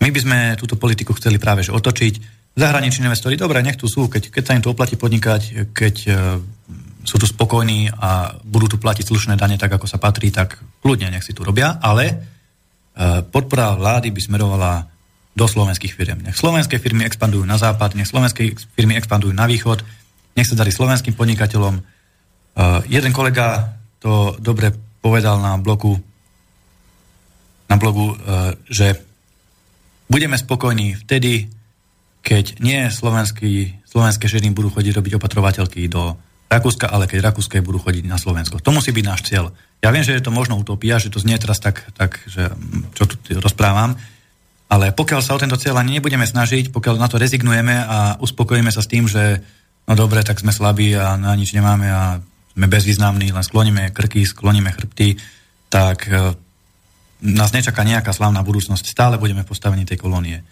Čiže obnova slovenského hospodárstva, samozrejme obnova slovenského polnohospodárstva, pretože polnohospodárstvo je domena ako stvorená pre zamestnanie nízkokvalifikovaných pracovných, nízkokvalifikovanej pracovnej sily, to znamená väčšinou tej našej nešťastnej cigánskej komunity. Uh, jednak by sme získali potravinovú sebestačnosť, jednak by sa, by sa našlo pracovné uplatnenie pre nich a ja si myslím, že časom by to začalo fungovať. Vôbec nevidím vystúpenie z únie nejako tragicky. Máme telefonát na linke. Pekný večer z Bratislavského štúdia, nech sa páči. Dobrý deň, tu je Jozef Bakoš. Uh, v podstate súhlasím s tým, čo hovoríte a mám otázku na pana Uhríka. Uh, ty si myslíš, že Kiska je náš prezident, keď jasne ukázal, že je proti Slovákom a mňa ako voliča Kotlebovej strany označil za menej ceného občana. Takisto má vlastne ďalšia otázka, čo si myslí o utečencov, keďže táto otázka sa nás celkom týka. Dobre, ďakujem za dňa. Ďakujem za otázky, Jozef. E, čo sa týka prezidenta Andreja Kisku, tak jeho správanie na druhej strane ale vôbec nie je nejaké prekvapujúce. Liberáli vo všeobecnosti majú takú tendenciu, že oni síce hlásajú nejakú lásku a nejaké to porozumenie, ale len voči tým svojim. Ja som to povedal aj v Národnej rade, podľa mňa tí liberálni aktivisti nosia vo svojom srdci v skutočnosti oveľa väčšiu nenávisť voči svojim oponentom ako možno nacionalisti. Naozaj si to myslím, že to tak je, pretože ani my nevedeme voči ich názorom takú cenzúru a až tak ich neznášame, ako neznášajú oni nás. My by sme napríklad prezidenta pozvali, keby bola situácia opačná. Nemáme dôvod to neurobiť. Ale on, vidíte, rádza proti extrémizmu a nepozval nás vôbec. To len svedčí o tom, že všetky tie reči o nejakej tolerancii a o nejakom porozumení sú len proste prázdne floskuly. No a čo sa týka utečencov, tak, uh, tak no, náš názor asi poznáte, nebudem sa k tomu dlho vyjadrovať. Sme samozrejme striktne proti príjmaniu akýkoľvek imigrantov. Máme tu dosť e, problémov s našou neprispôsobovou časťou cigánskeho obyvateľstva. E, nemôžeme príjmať imigrantov. Musíme sa najprv postarať o Slovákov, o našich vlastných domácich obyvateľov, urobiť poriadok tu na Slovensku a potom, potom môžeme pomáhať, pomáhať iným. Ale v tejto súvislosti poviem dve pikošky, ktoré možno v médiách, teda možno určite v médiách nezazneli a pochádzajú z prostredia Národnej rady. Ľudia určite napríklad nevedia to, že Slovenská republika schválovala v rámci Európskej únie bezvizový styk s Kosovom a s Tureckom. To možno ešte ľudia vedia, ale čo nevedia je, kto hlasoval za tento bezvízový styk. Aby, ste, aby sme si to ujasnili, bezvízový styk s Kosovom a s Tureckom znamená to, že po Slovensku by nekontrolovateľne mohli pobehovať kosovskí Albánci a Turci. Nemuseli, nepotrebovali by víza, prišli by sem, boli by tu hotovo. Za tento bezvízový styk s Kosovom a Tureckom hlasovali na výbore pre obranu a bezpečnosť členovia všetkých politických strán okrem Mariana Kotlebu. Z okolností práve Marian Kotleba ako osoba je členom toho výboru pre obranu a bezpečnosť za našu stranu ja prečítam mená, aby ste si uvedomili, že ktorí politici o nejakých imigrantoch len rozprávajú a ktorí politici proti imigrantom naozaj aj reálne e, konajú a snažia sa zabrániť príchodu sem. Tak napríklad za bezvízový styk s Tureckom Kosovom hlasoval Andrej Hrnkov zo Slovenskej národnej strany, čiže de facto bol za to, aby tu pobehovali kosovské Albánci. Gal Hrnčiar z Mostu Híd, pán poslanec Galko, bývalý minister obrany zo Slobody a Solidarita, Vašečka z Olano a čo je prekvapujúce, čo je prekvapujúce, pán poslanec Krajniak zo Smerodina. Čiže jedna vec je rozprávať o tom, že tu imigrantov a cudzincov, Arabov a Turkov nechceme. A druhá vec je potom na výbore Národnej rady dvihnúť paprčku tak, ako to káže systém a ako to káže nejaký mecenáš na pozadí strany. E, my proti utečencom vystupujeme samozrejme dlhodobo, tvrdo, ja si dovolím povedať, že e, aj práve vďaka iniciatívam a snahám ľudovej strany naše Slovensko, imigranti na Slovensku ešte nie sú vo väčšom počte, pretože pripomeňme si, ako tá kríza imigračná na Slovensku prebiehala.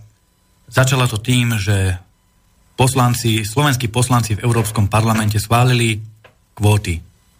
Imigračné kvóty, to znamená príchod imigrantov na Slovensko. Oni za to hlasovali. To sa reálne stalo tlačili tlačidlá na hlasovací zariadenia, hlasovali za príchod imigrantov na Slovensko. Hlasovali za nich poslanci Európskeho parlamentu za stranu Smer, SDK, Olano, Most a KDH. Ešte raz Smer, Olano, Most, KDH a SDK, to už mimo. Títo všetci najprv odhlasovali, že áno, na Slovensku prídu imigranti v rámci e, nejakého kvotového prerozdeľovania, e, prerozdeľovania imigrantov. Potom sme pomáhali ľudová strana, naše Slovensko, zorganizovať sériu protestov po celom Slovensku. Najväčší nich, z nich bol v Bratislave, vtedy bolo na námestí zhruba 10 tisíc ľudí, Bratislava sa otriasala v základoch a až potom vláda zmenila svoju imigračnú retoriku, začala vyhlasovať e, aj na billboardoch, to konec koncov Fico mal, e, ochránime Slovensko, kvót, nepovolíme kvóty, budeme vystupovať proti kvótam a až potom začali napádať kvóty a až potom začali vystupovať proti migrantom. Ja som presvedčený, že keby sme tieto akcie nerobili, keby sme nenahnali do ulic 10 tisíce ľudí, tak dnes sa tu imigranti premávajú jedna radosť. Ďalšia otázka. Ako chcete riešiť problém ľudí s exekúciami? Ľudia prichádzajú o strechu nad hlavou stále. Nejako skrátke povedať odpovedať? Tak problém s exekúciami e, má dve roviny. Jedna vec je, že exekúcie sa nedajú úplne zrušiť. Treba sa na to pozrieť. Ja viem, že to je nepríjemné pre niektorých, ale e, taká je pravda. My vždy hovoríme pravdu bez ohľadu na to, či je príjemná alebo nepríjemná. E, exekúcie sa nedajú úplne zrušiť a zakázať, pretože potom by ste si ani vy nemohli od niekoho nárokovať to, čo vám dlží. Lebo požičate niekomu peniaze, dobrej vôle, vôli, podpíšete s ním dokonca aj zmluvu, a on nám povie, ja, ja ti to nikdy nevrátim. A vy ste nahratí, nikdy v živote tie peniaze od neho neuvidíte. Čiže exekúcie ako také sa zrušiť nedajú. Čo sa dá spraviť je len nejakým spôsobom e, stransparentniť a, a, zo, a zaviesť nejakú spravodlivosť do toho systému vyberania exekúcií. Podľa nášho názoru by exekútore mali byť v prvom rade štátni zamestnanci a nie súkromní šeftári, ktorí, ktorí berú z toho provízie. Druhá vec je, že provízie exekútorov by nemali byť nikdy nejak radikálne väčšie alebo vyššie ako, ako tá istina, ktorú vymáhajú. Prečo nie je možné, aby človek mal 20 eurovú exekúciu a z toho trovy exekútora boli ďalších nejakých 50 alebo 100 eur. Čiže toto treba obmedziť to sa dokonca aj podarilo. My sme e, v Národnej rade tento návrh na, e, na obmedzenie výšky odmen pre exekútorov podporili. E, prešlo to, čiže to považujem za úspech. Snáď to niektorým ľuďom pomôže. Bohužiaľ, čo neprešlo, bola exekučná amnestia, to znamená, to znamená že by sa starým, starý, starým dlžníkom odpustili staré dlhy. Tu môžem povedať takú pikošku znovu z Národnej rady, že dokonca za zrušenie starých dlhov a starých exekúcií je aj pán Muňko, bývalý riaditeľ sociálnej poisťovne, alebo teda ešte súčasť, neviem, či ešte stále, už asi nie, tak bývalý riaditeľ sociálnej poisťovne, ktorý sám povedal, že keby sa Viete, te, takto, teraz, teraz je strašne veľa exekúcií zo sociálnej poisťovne, kde je veľmi malá suma, ktorá sa vymáha, ale trovy exekútora narastli už na takú sumu, že tí ľudia to nevládzu splatiť. Že keby sa spravili exekučné amnestie, tak by sa odpustili trovy exekútorov a ľudia by dostali možnosť splatiť len tú samotnú istinu. Že paradoxne tá sociálna poisťovňa, tá sociálna poisťovňa, ktorá tiež nemá peniaze, by na exekučných amnestiách zarobila viac, ako zarába na súčasnom systéme, kedy to od ľudí nevie vymôcť a všetci vedia, že to nikdy nevymôže, pretože tu ľudia peniaze nemajú. Čiže my sme aj exekučné amnestie podporili samozrejme, lebo v konečnom dôsledku by to pomohlo jednak ľuďom, zbavili by sa exekúcií a vyrovnali by si dlh štátu, bez toho, aby platili veľké odmeny exekútorom. A jednak by sme pomohli aj e, štátnej sociálnej poisťovni, ktorá by získala aspoň niečo, aspoň niečo z tých exekúcií, ktoré, ktoré jej ľudia dlhujú. Ďalšia otázka. Dňa 5. januára tohto roku sme boli hostiami tejto relácie a oboznámili sme poslucháčov o novozniknutom občianskom združení Charita na pomoc poškodeným tajnou službou. Chcem využiť možnosť, že pán Uhrík je dnešným hostom a spýtať sa, či sa k predsedovi strany ľudové, ľudová strana naše Slovensko pánovi Kotlebovi dostal mail, v ktorom ho informujeme o závažných skutočnostiach, ktoré sa týkajú činnosti Slovenskej informačnej služby. Písal som pánovi Kotlebovi aj správu na Facebooku. Nedostali sme dodnes žiadnu odpoveď.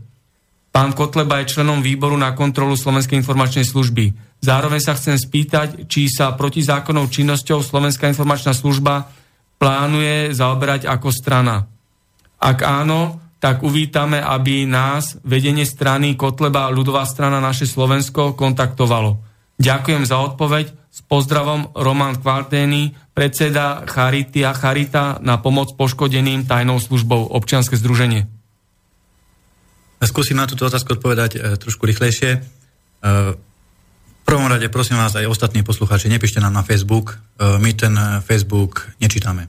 To sa nedá, ako to nie je tak, že by sme nechceli alebo kašleme na ľudí, ale to, tam, tam nám prichádzajú denne stovky správ, dá sa to robiť jeden, dva dní, ale potom časom E, vychádza to tak, ja som to počítal, že keby chcem odpisovať na všetku poštu, čo mi chodí na Facebooku, tak proste by som nemohol robiť nič iné, len odpisovať na poštu na Facebooku. A to sa, to sa naozaj nedá.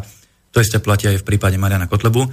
E, čiže ak nás chcete kontaktovať, tak určite radšej cez e-maily a najlepšie na e-maily Národnej rady. Tam to sú, to sú kontakty, ktoré naozaj čítame, kde aj stíhame chodiť, e, kde, tu, kde nám chodia tie najzávažnejšie problémy, čiže ak sa chcete s nami spojiť, tak fakt kontaktujte nás cez e-mail Národnej rady. Či tá pošta prišla Marianovi Kotlebovi alebo nie, neviem, neviem, nečítam jeho e-mailovú schránku, čiže na to vám bohužiaľ odpovedať neviem. Ale ak neprišla, ak sa vám neozval, tak, e, tak skúste prosím vás ešte raz na e-mail Národnej rady. Ďalšia otázka. Čo hovoríte na tie tzv. vymyslené cigánske hliadky od mudrca Matoviča? ktoré majú chrániť slušných ľudí od zločincov a sociálov.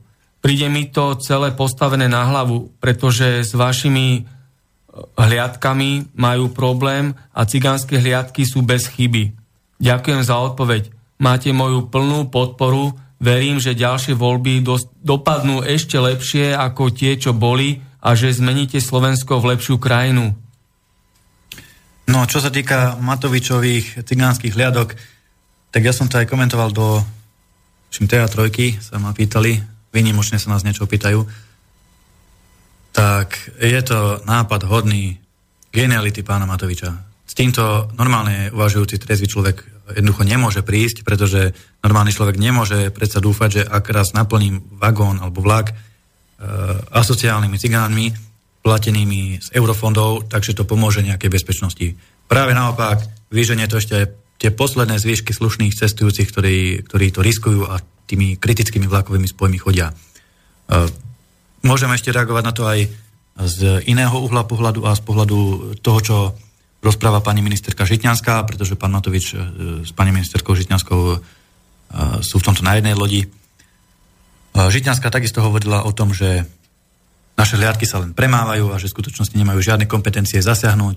To nie je pravda. Naše vlakové hliadky majú presne rovnaké kompetencie zasiahnuť v prípade toho, ak budú svetkom nejakého kriminálneho trestného činu, ako má možnosť každý občan, pretože aj trestný poriadok, trestný zákon a aj Ústava Slovenskej republiky garantuje každému občanovi e, možnosť zabrániť páchaniu trestného činu e, cez tzv. krajnú núdzu alebo nutnú obranu Krajná núdza je situácia, kedy ste svetkom, že niekto iný pácha trestný čin a vy mu neviete zabrániť páchaní toho trestného činu inak, len použitím takého činu, ktorý by bol za normálnych okolností považovaný ako trestný. To znamená, že napríklad niekto napadne babku vo vlaku, tak uh, vy, jej, vy viete tej situácii zabrániť jedine tak, že fyzicky napadnete toho útočníka, pretože inak tomu nezabránite. On pravdepodobne nebude počúvať nejaké vaše slova alebo vaše príhovory, Čiže môžete mu zabrániť jedine tak, že vy napadnete fyzicky toho útočiaceho útočníka. Vtedy to vaše fyzické napadnutie nebude považované za trestný čin, pretože ste ho použili za účelom zabránenia páchania trestného činu. Čiže existuje inštitút tzv. krajnej núze a takisto existuje inštitút nutnej obrany. To je zase situácia, kedy na vás osobne niekto útočí alebo vám bezprostredne hrozí útokom. Vtedy máte možnosť brániť sa aj fyzicky. A práve to naše vlakové hliadky majú možnosť využiť, to znamená, že keď niekde budú svetkom nejakého páchania trestného činu, tak majú plné legitimné právo použiť e, všetky možnosti vrátane, vrátane možno aj nejakého násilia, ak bude nevyhnutné, na to, aby zabránili útočníkovi páchať trestný čin a aby zavolali políciu, ktorá potom toto konanie prevezme a toho útočníka spacifikuje a podrobí vyšetrovaniu. Ďalšia otázka. Všeobecný súd v Luxemburgu odmietol vymenovať Radoslava Procházku za dodatočného sudcu. Bolo to zdôvodnené, že Procházka nesplňa morálne a profesionálne podmienky. Podľa Všeobecného súdu Procházka má závadovú morálku a charakter. Ale Procházku nominovalo Ministerstvo spravodlivosti a súdna rada. Za túto medzinárodnú blamáž doteraz nenesie ministerka spravodlivosti Lucia Žitňanská a ani predsednička súdna, súdnej rády Slovenskej republiky Jana Bajanková žiadne dôsledky. Žitňanská naopak prenasleduje tzv. extrémizmus. Čo k tomu poviete?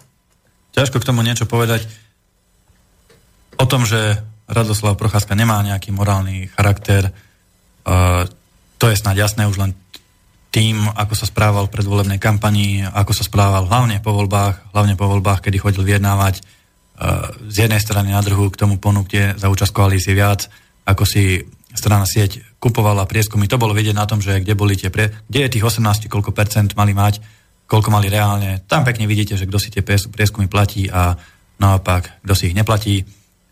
Porovnáte to s tým, aké percentá boli predikované nám a koľko sme potom reálne dosiahli. Čiže o nejakom morálnom charaktere a profile Radoslava Procházku sa nemá význam ani baviť, pretože proste on, on profil morálny nemá. No asi tak. Žitňanská Bajanková, čo by mali v kultúrnej krajine urobiť po takéto medzinárodnej blamáži? Mali by odstúpiť z funkcií, nie? Čo si myslíte? K tomuto sa neviem vyjadriť, že do akej miery je to zodpovednosť ministerky Žitňanskej. E, pravdu povediať, nesledujem to až tak do detailov. E, nechcem hovoriť niečo, čo, o čom nie som naozaj úprimne presvedčený, čiže ak bol Radoslav Procházka vyslovene nominant podpísaný ministerkou Žitňanskou, tak naozaj si tak naozaj pani ministerka by mala zvážiť možno svoje odstúpenie, lebo, lebo týmto robila hambu celému Slovensku a zaručiť sa a podpísať nomináciu takéhoto človeka, to je za hranicou nejakej súdnosti ale ak bol Radoslav Porcházka nominant nejakej, nejakého kolektívneho orgánu, že o tom rozhodovalo nejaké, nejaké kolegium alebo niekto iné, tak tam už je to trošku, trošku iné. Čiže závisí od toho, kto ho naozaj nominoval. Kde, koho bol ten podpis, ktorý nominoval Rada Procházku. Ten človek by za to mal určite niesť zodpovednosť. Zhodneme sa na tom, že určite Žitňanská nesie zodpovednosť osobnú aj profesionálnu za tzv. boj proti tzv. extrémizmu náhubkový zákon a podobné jej opatrenia. Čo k tomu? To je ten tzv. protiextremistický zákon. Ehm, tragédia tohto zákona je tá, že od začiatku, od začiatku sme tvrdili, že tento zákon je v rozpore s ústavou Slovenskej republiky, pretože zavádza definuje prezumciu viny na miesto prezumcie neviny. To znamená, že všetci ľudia sú považovaní za extrémistov, pokiaľ nedokážu, že extrémistami nie sú. A na to, aby dokázali, že extrémistami nie sú, budú zriadení špeciálni sudcovia, samozrejme budú tomu prizvaní špeciálni znalci z tretieho sektora, samozvaní znalci, ktorí budú rozhodovať o tom, či teda extrémista ste alebo nie ste. A ďalšia taká, taká chulostivá, veľmi nepríjemná vec v tom zákone je zavedenie trestného činu apartheidu. To na Slovensku predtým nebolo. A tam je problém v tom, že Apartheid je definovaný ako presadzovanie práv jednej rasovej alebo etnickej alebo národnostnej skupiny nad právami inej skupiny. A de facto, keď teda vykriknete na proteste proti imigrantom, že Slovensko Slovákom, tak presadzujete nadradenosť Slovákov na Slovensku oproti iným etnickým či nacionálnym skupinám a páchate trestný čin apartheidu. Iniciatívny sudca by sa na to mohol takto kľudne pozrieť a vy máte na krku trestný čin. Čiže až takto hlboko, až takto hlboko sme z tým náhubkovým zákonom klesli. Máme telefonát na linke. Pekný večer z Bratislavského štúdia. Ste vo vysielaní, nech sa páči. Dobrý večer, to ešte raz, Jozef Bakoš. Čo si myslí pán Uhrík o protiextremického zákona od pani Žitňanskej? Lebo zoberme si reálnu situáciu bez uh, servitky. Ja ako Slovák, keď uh, vidím vlastne, že čo robia moslini, tak eh, mi vrie krv a mám chodiť do Slovy postreľať. A kvôli tomu, že ja chcem chrániť svoju rodinu, svoju vlač, som extrémista. Takže asi toľko. Ďakujeme. Dobre, doji. Do počutia. No, čo k tomu? A už ste to vlastne zodpovedali. Áno, ale môžem to tomu... trošku doplniť. Eh, dávajte si ale prosím vás pozor, lebo veľmi ľahko sa môžete stať aj vy zločincom a kriminálnikom, lebo v tom novom protiextremistickom zákone je totiž tu definované, že trestným činom extrémizmu nie je už len priame hlásanie nenávisti k voči niekomu, to znamená, že ja budem vykrikovať napríklad, že nenávidím hentých alebo nenávidím tých, ale trestným činom extrémizmu je už aj každé konanie smerujúce k podnesovaniu nenávisti voči niekomu. To slovo smerujúce je tam veľmi, veľmi podstatné, to znamená, že vy už nemusíte povedať, že nenávidím tých alebo tých, ale len proste budete kritizovať nejakú skupinu a tá skupinka urazená si to vysvetlí tak, že aha, ale konanie pána Jozefa smerovalo podnecovaniu nenávisti voči nám. A vy budete KO, lebo nedokážete, že to nesmerovalo k podnecovaniu nenávisti, bude to slovo proti slovu. Samozrejme, samozrejme e, súdca iniciatívny, dosadený ministerskou Žitňanskou, hádate, koho si zastane, čiže e, treba si na to dávať pozor kým tento náhubkový zákon nezrušíme z pozície vlády, tak e, budeme mať trošku obmedzené portfólio e, pre vyjadrovanie. No a čo sa týka e, tých moslimov, tak máte pravdu, podobné pocity zažívam samozrejme aj ja, aj každý normálny človek. Nevidím, osobne nevidím jeden jediný dôvod, prečo by sme na Slovensku mali chcieť viac moslimov. To nie je nejaký rasizmus alebo nejaký extrémizmus, ja naozaj chcem počuť jediný dôvod, prečo by som mal podporovať rozmach islamu na Slovensku. Na čo je to dobré? Čo, prečo? Podľa mňa na to logická odpoveď neexistuje. Existuje na to jediná odpoveď, že chceme oslabiť kresťanstvo na Slovensku, alebo teda, keď, keď ste ateista, tak chceme oslaviť ten tradičný obraz, tradičný kultúrny ráz Slovenska a chceme sem importovať nejakých cudzincov. Mimochodom, inak teraz mi napadlo pri tejto téme, chodíme po Slovensku a premetáme film 1683 Bícka pri Viedni. Ten film hovorí o tom, ako v roku 1683 teda turecké vojska pod vedením Kara Mustafu sa snažili dobiť Vieden a potom smerovali až do Ríma, kde chceli zavesiť zelenú Mohamedovú vlajku až na chrám svätého Petra. To bol ako vytýčený cieľ, ale Vieden stála ceste, čiže potrebovali dobiť Vieden.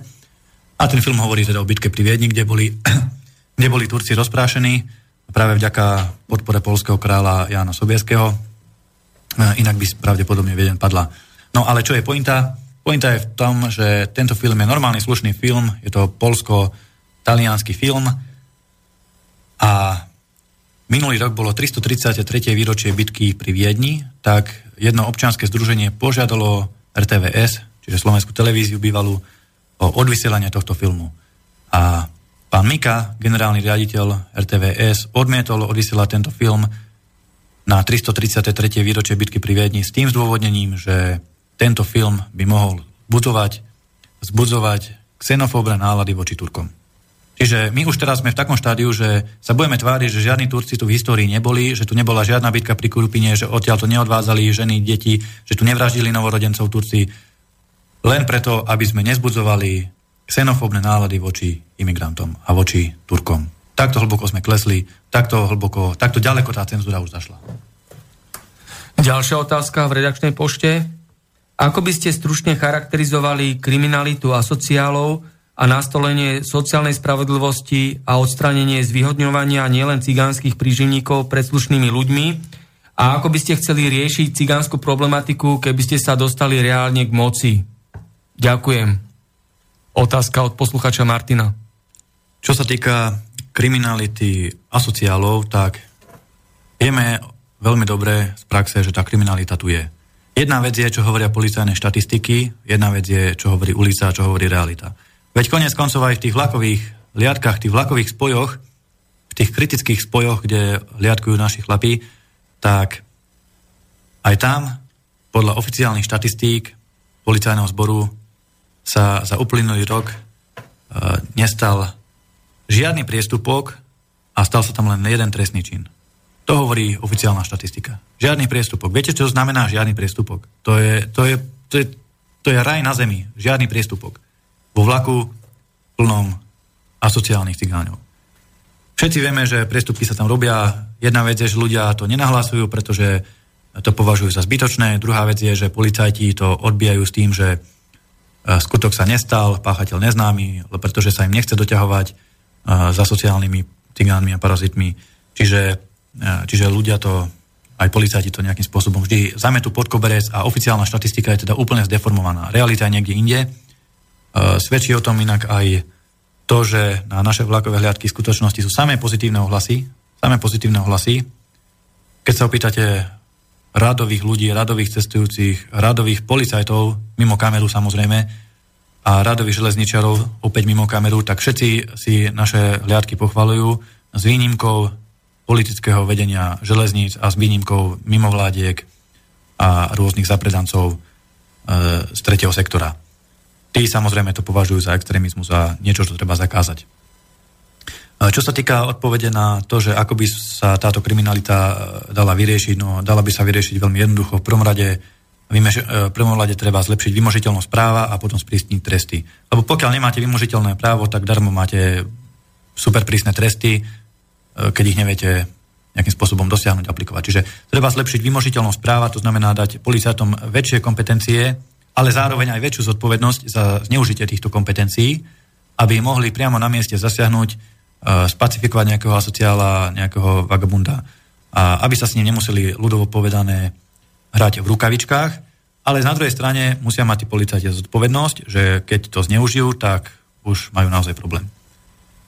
A čo sa týka riešenia cigánskeho problému, tak e, my v Národnej rade postupne, postupne predkladáme návrhy zákonov na riešenie aj tejto problematiky. E, niektorí ľudia nás kritizujú, že prečo sme to ešte stále nepredložili, tie naše riešenia. No, pravda je taká, že my takisto predkladáme na každú schôdzu 3 alebo 4 návrhy zákonov a predkladáme ich postupne. Čiže tie riešenia, oni, my ich máme nachystané, oni postupne prídu, len nechceme to dať všetko na jednu schôdzu a potom, potom ako sa povie, nemať nič v rukáve, ale postupne tie naše riešenia jednotlivých oblastí, či už cigánskeho problému, e, životného prostredia, hospodárskych problémov, sociálnej politiky, postupne to prekladáme vo forme legislatívnych návrhov a môžem povedať, že napríklad pôrodnosti asociálnych parazitov sa budeme venovať nie túto schôdzu, čo bude vo februári, ale až tu ďalšiu v apríli. Tam už máme navrhnutý pripravený v šufliku zákon, ktorý si myslím, že bude celkom, aj, aj v médiách bude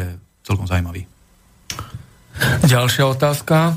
Celý tento chorý a skorumpovaný systém je zlý a nemorálny. Nedá sa vyhrať, nedá sa vyšetriť, nedá sa nejak odstrániť toto zlo, ktoré vládne v skorumpovaných vládnych a štátnych štruktúrach. Povedali ste, že sa musí odstrániť celý politický systém v parlamente a vôbec v Slovensku zákony ako také. Otázka. Ako toto chcete vlastne riešiť neriešiteľné? Zdravím všetkých štúdiu, aj poslucháčov Slobodného vysielača, poslucháčka Simona. Ja si nemyslím, že je to neriešiteľné a už vonkoncom si nemyslím, že je, je to nemožné. Konec koncov e, pri našej politickej strane ste mohli byť svetkami, že sme už niekoľkokrát dokázali to, čo ostatní štandardní, respektíve bežní politici alebo ľudia považovali za nemožné. Podarilo sa nám vyhrať v bansko samozprávnom kraji Župana, podarilo sa nám e, zastaviť e, prívoz alebo import imigrantov na Slovensko práve tým, že sme organizovali masové protesty. E, podarilo sa nám to, čo mnohí zase považovali za nemožné, vyriešiť problém s cigánskou alebo s asociálnymi e, extrémistami v, vo vlakoch. To opäť mnohí nepovažovali, o tom a nesnívali, že sa to dá spraviť. E, a to len preto, že nemali odvahu na tie riešenia, na ktoré máme my. Nemali na to odvahu. Nikto zo štandardných politických strán by určite neposlal hliadky do vlakov, pretože, pretože by na to nemali odvahu.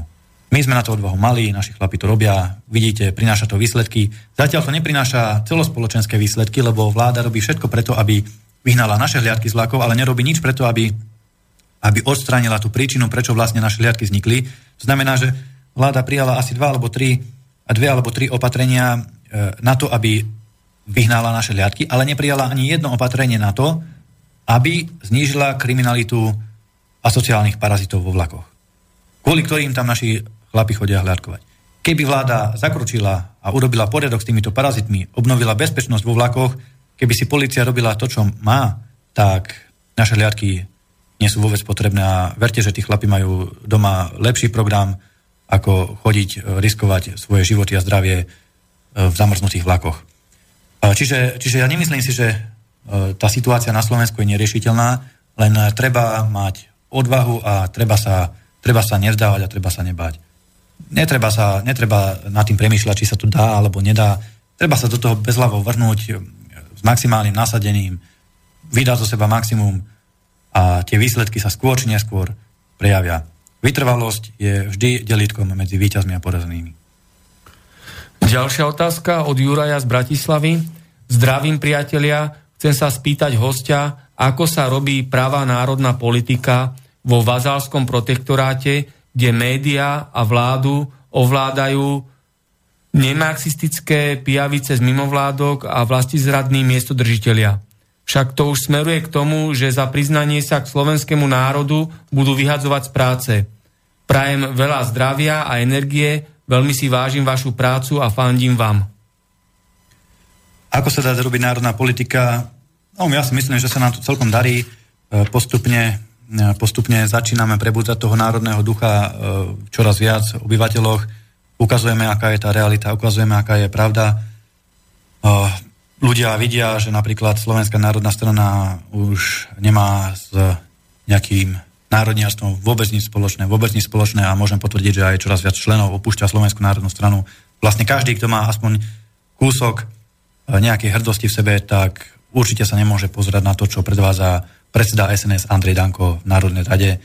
vo svojom vzťahu k Bélovi Bugárovi alebo vo svojom vzťahu k celkovo Slovenskej republike. Mimochodom, Andrej Danko bol človek, ktorý napríklad e, bol proti tomu, aby sa pred každým zasadnutím Národnej rady, ich zasadnutí býva asi 8 do roka, každé zasadnutie trvá nejaké 2 týždne, Andrej Danko bol proti tomu, aby sa pred každým zasadnutím hrala slovenská hymna.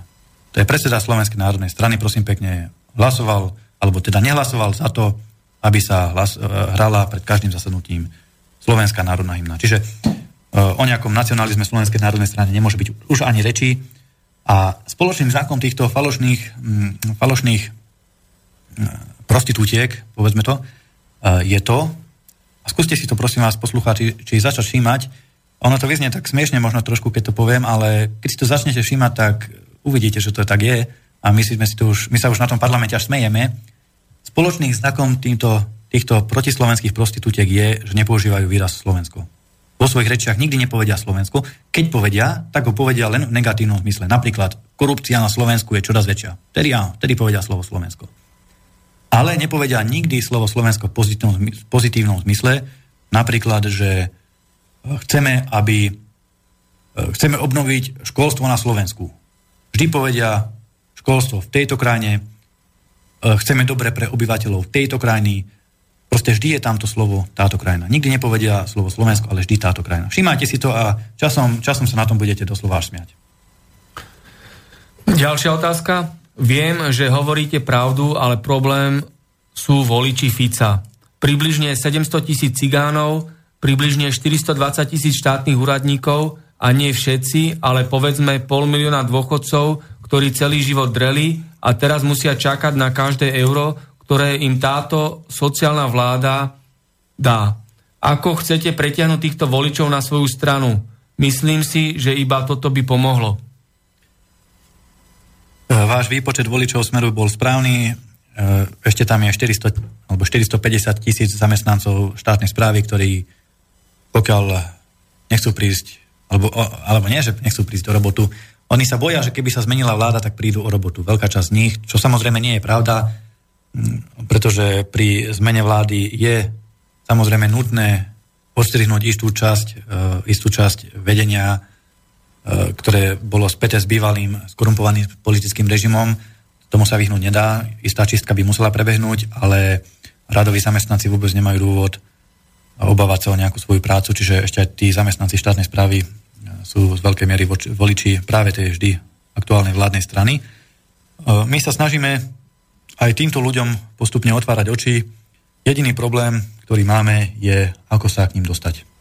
Ako sa k ním dostať, pretože uh, sú to väčšinou ľudia, ktorí, ktorí sú ovplyvňovaní médiami. My v médiách priestor nemáme. Náš jediný priestor je v, na internete, lenže na internet chodí iba istá skupina obyvateľstva. Z tejto istej skupiny obyvateľstva iba časť, menšia časť je taká, že si aktívne vyhľadáva informácie, že nakliká napríklad www.našeslovensko.net a tam si niečo prečíta. Uh, väčšina návštevníkov internetu je zase len taká tá, tá, tá masa, nechcem to povedať slovo, že oviec, ale taká tá masa hlavného prúdu, ktorá si prečíta aktuality SK, topky SK, čas SK, všetky tieto, tieto mainstreamové správy a na základe toho si o nás vytvára názor, čiže nie sú to takí, čo si aktívne vyhľadávajú, aktívne vyhľadávajú informácie.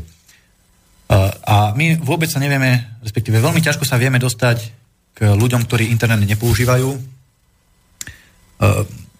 Na to, aby sme sa k ním dostali, potrebujeme priestor v médiách. Ten bohužiaľ nemáme. Napríklad do súkromných médií sa veľmi ťažko dostaneme, pretože nevýhoda súkromných médií, napríklad Markízy alebo Jojky, je tá, že oni vás pozvať nemusia. Oni sú súkromná televízia, nikdy vás nepozvú, ani nás nikdy nepozvali, okrem volebných štúdií. Nikdy nás nepozvú a my nemáme možnosť, ako ich tomu prinútiť. Inými slovami, ich vysielací čas nie je pre nás nárokovateľný. My si nevieme nárokovať, aby nás pozvali.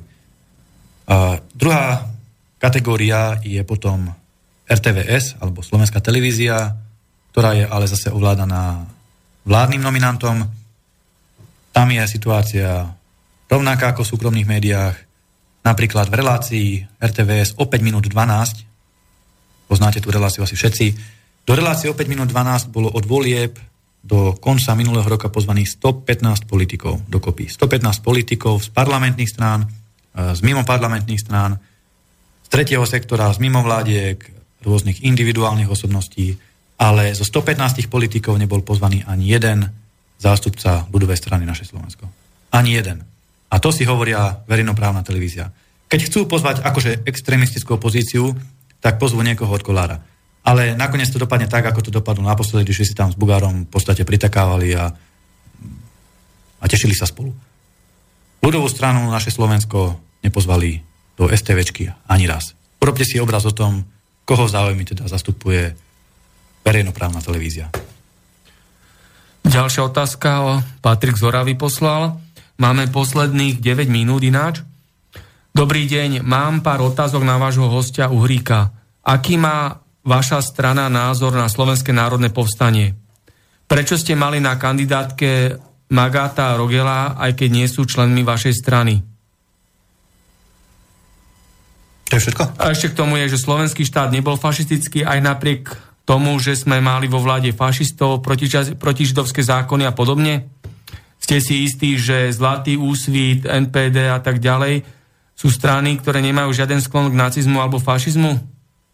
A potom otázky k NATO a EUR, to už sme povedali. E, dobre, čo sa týka SNP, tak e, môj súkromný názor na SNP je taký, že bola to historická udalosť, bola to doba, v ktorej nikto nevedel, čo bude, ani poriadne, že čo je, pretože na všetkých stranách vládol neuveriteľný zmetok, veci sa diali neuveriteľne rýchlo, zomerali ľudia, bolo tam strašne veľa emócií, čiže množstvo ľudí proste sa aj úprimne mýlilo, množstvo ľudí to robilo z nejakej vypočítavosti, že povstali proti vlastnému štátu. E, ja si nemyslím, že povstať proti vlastnému štátu je dobrý nápad.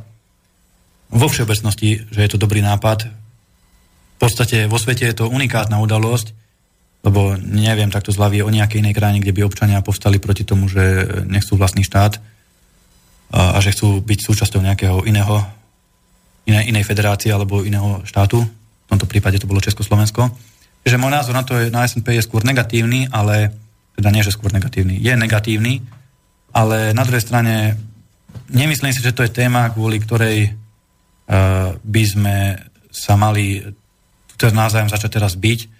História história, uh, z tej sa nikto z nás nenaje. Uh, musíme sa sústrediť v prvom rade na problémy, ktoré nás čakajú na budúcnosť, na prítomnosť a nie uh, hádať sa a rozdeľovať sa na histórii. Ja som presvedčený, že aj prezident Prvej Slovenskej republiky, Prvého Slovenského štátu, doktor Tiso, keby žije dnes, tak určite by tej minulosti nevenoval až takú výraznú pozornosť a skôr by sa sústredil na to, čo má prísť a čo príde, ako na nejaké hádky kvôli minulosti. Čo sa týka Magáta, Rogela a tak ďalej, no, tak e, robili sme kandidátku z ľudí, akí boli k, dispozí- no, k dispozícii. E, nie všetko boli šťastné voľby. Keby robíme kandidátku, alebo keď budeme robiť kandidátku na najbližšie voľby, tak uh, bude určite vyzerať inak.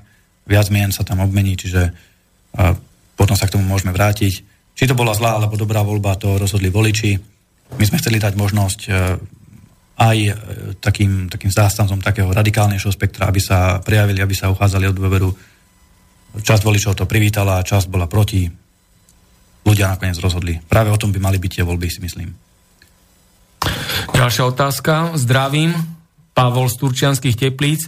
Chcem sa vášho od hostia opýtať, ako by si predstavoval problém napojenia mafiánskych skupín na štátny aparát. Ten problém si netreba predstavovať, on tu je. On tu je. A problém je, ako ho vyriešiť, ako to, ako to rozstrihnúť. Ja som presvedčený, že nejako inak ako prísnymi zákonmi a prísnymi trestmi sa to nedá docieliť, lebo tá, pokiaľ nebudú prísne tresty, tak politici vždy budú mať nejaké také nutkanie, alebo nutkanie, alebo takú možnosť zneužívať svoju moc a to nikdy nie je dobré. Preto hovorím, že je veľmi dôležité, aby v každom systéme bola silná opozícia a napríklad nám veľa ľudí vyčíta, že sme že sme extremistická strana že chceme totalitu a neviem čo, diktatúru, to nie je pravda. Napríklad mne osobne nevadí, aj keby vychádza nejaký denník N, však ľudia nech si píšu, ale nech píšu pravdu. To je, to je jediné, čo ma, čo ma trápi. Nech proste neklamú ako, ako, ako, ako najpodlejší klamári, ale nech píšu veci tak, ako sú a nech neprekrucujú fakty. Čo sa týka tej, tej mafie, no ako sa to dá vyriešiť, tak zase len vymožiteľnosť práva a prísnymi trestami. To sú dve základné veci. Keď bude vymožiteľnosť práva, keď budú fungovať súdy, tak potom aj obyčajný človek môže napadnúť e, nejakú neprávosť, ktorú vidí vo svojom okolí, dá to na súd a bude vedieť, že ten súd to vyrieši. A nie, nie všetko sa dá riešiť z pozície vlády, pretože aj politická strana nemá kapacity na to, aby, aby riešila každý jeden spor v každej jednej dedinke, v každej jednej firme, inštitúcii.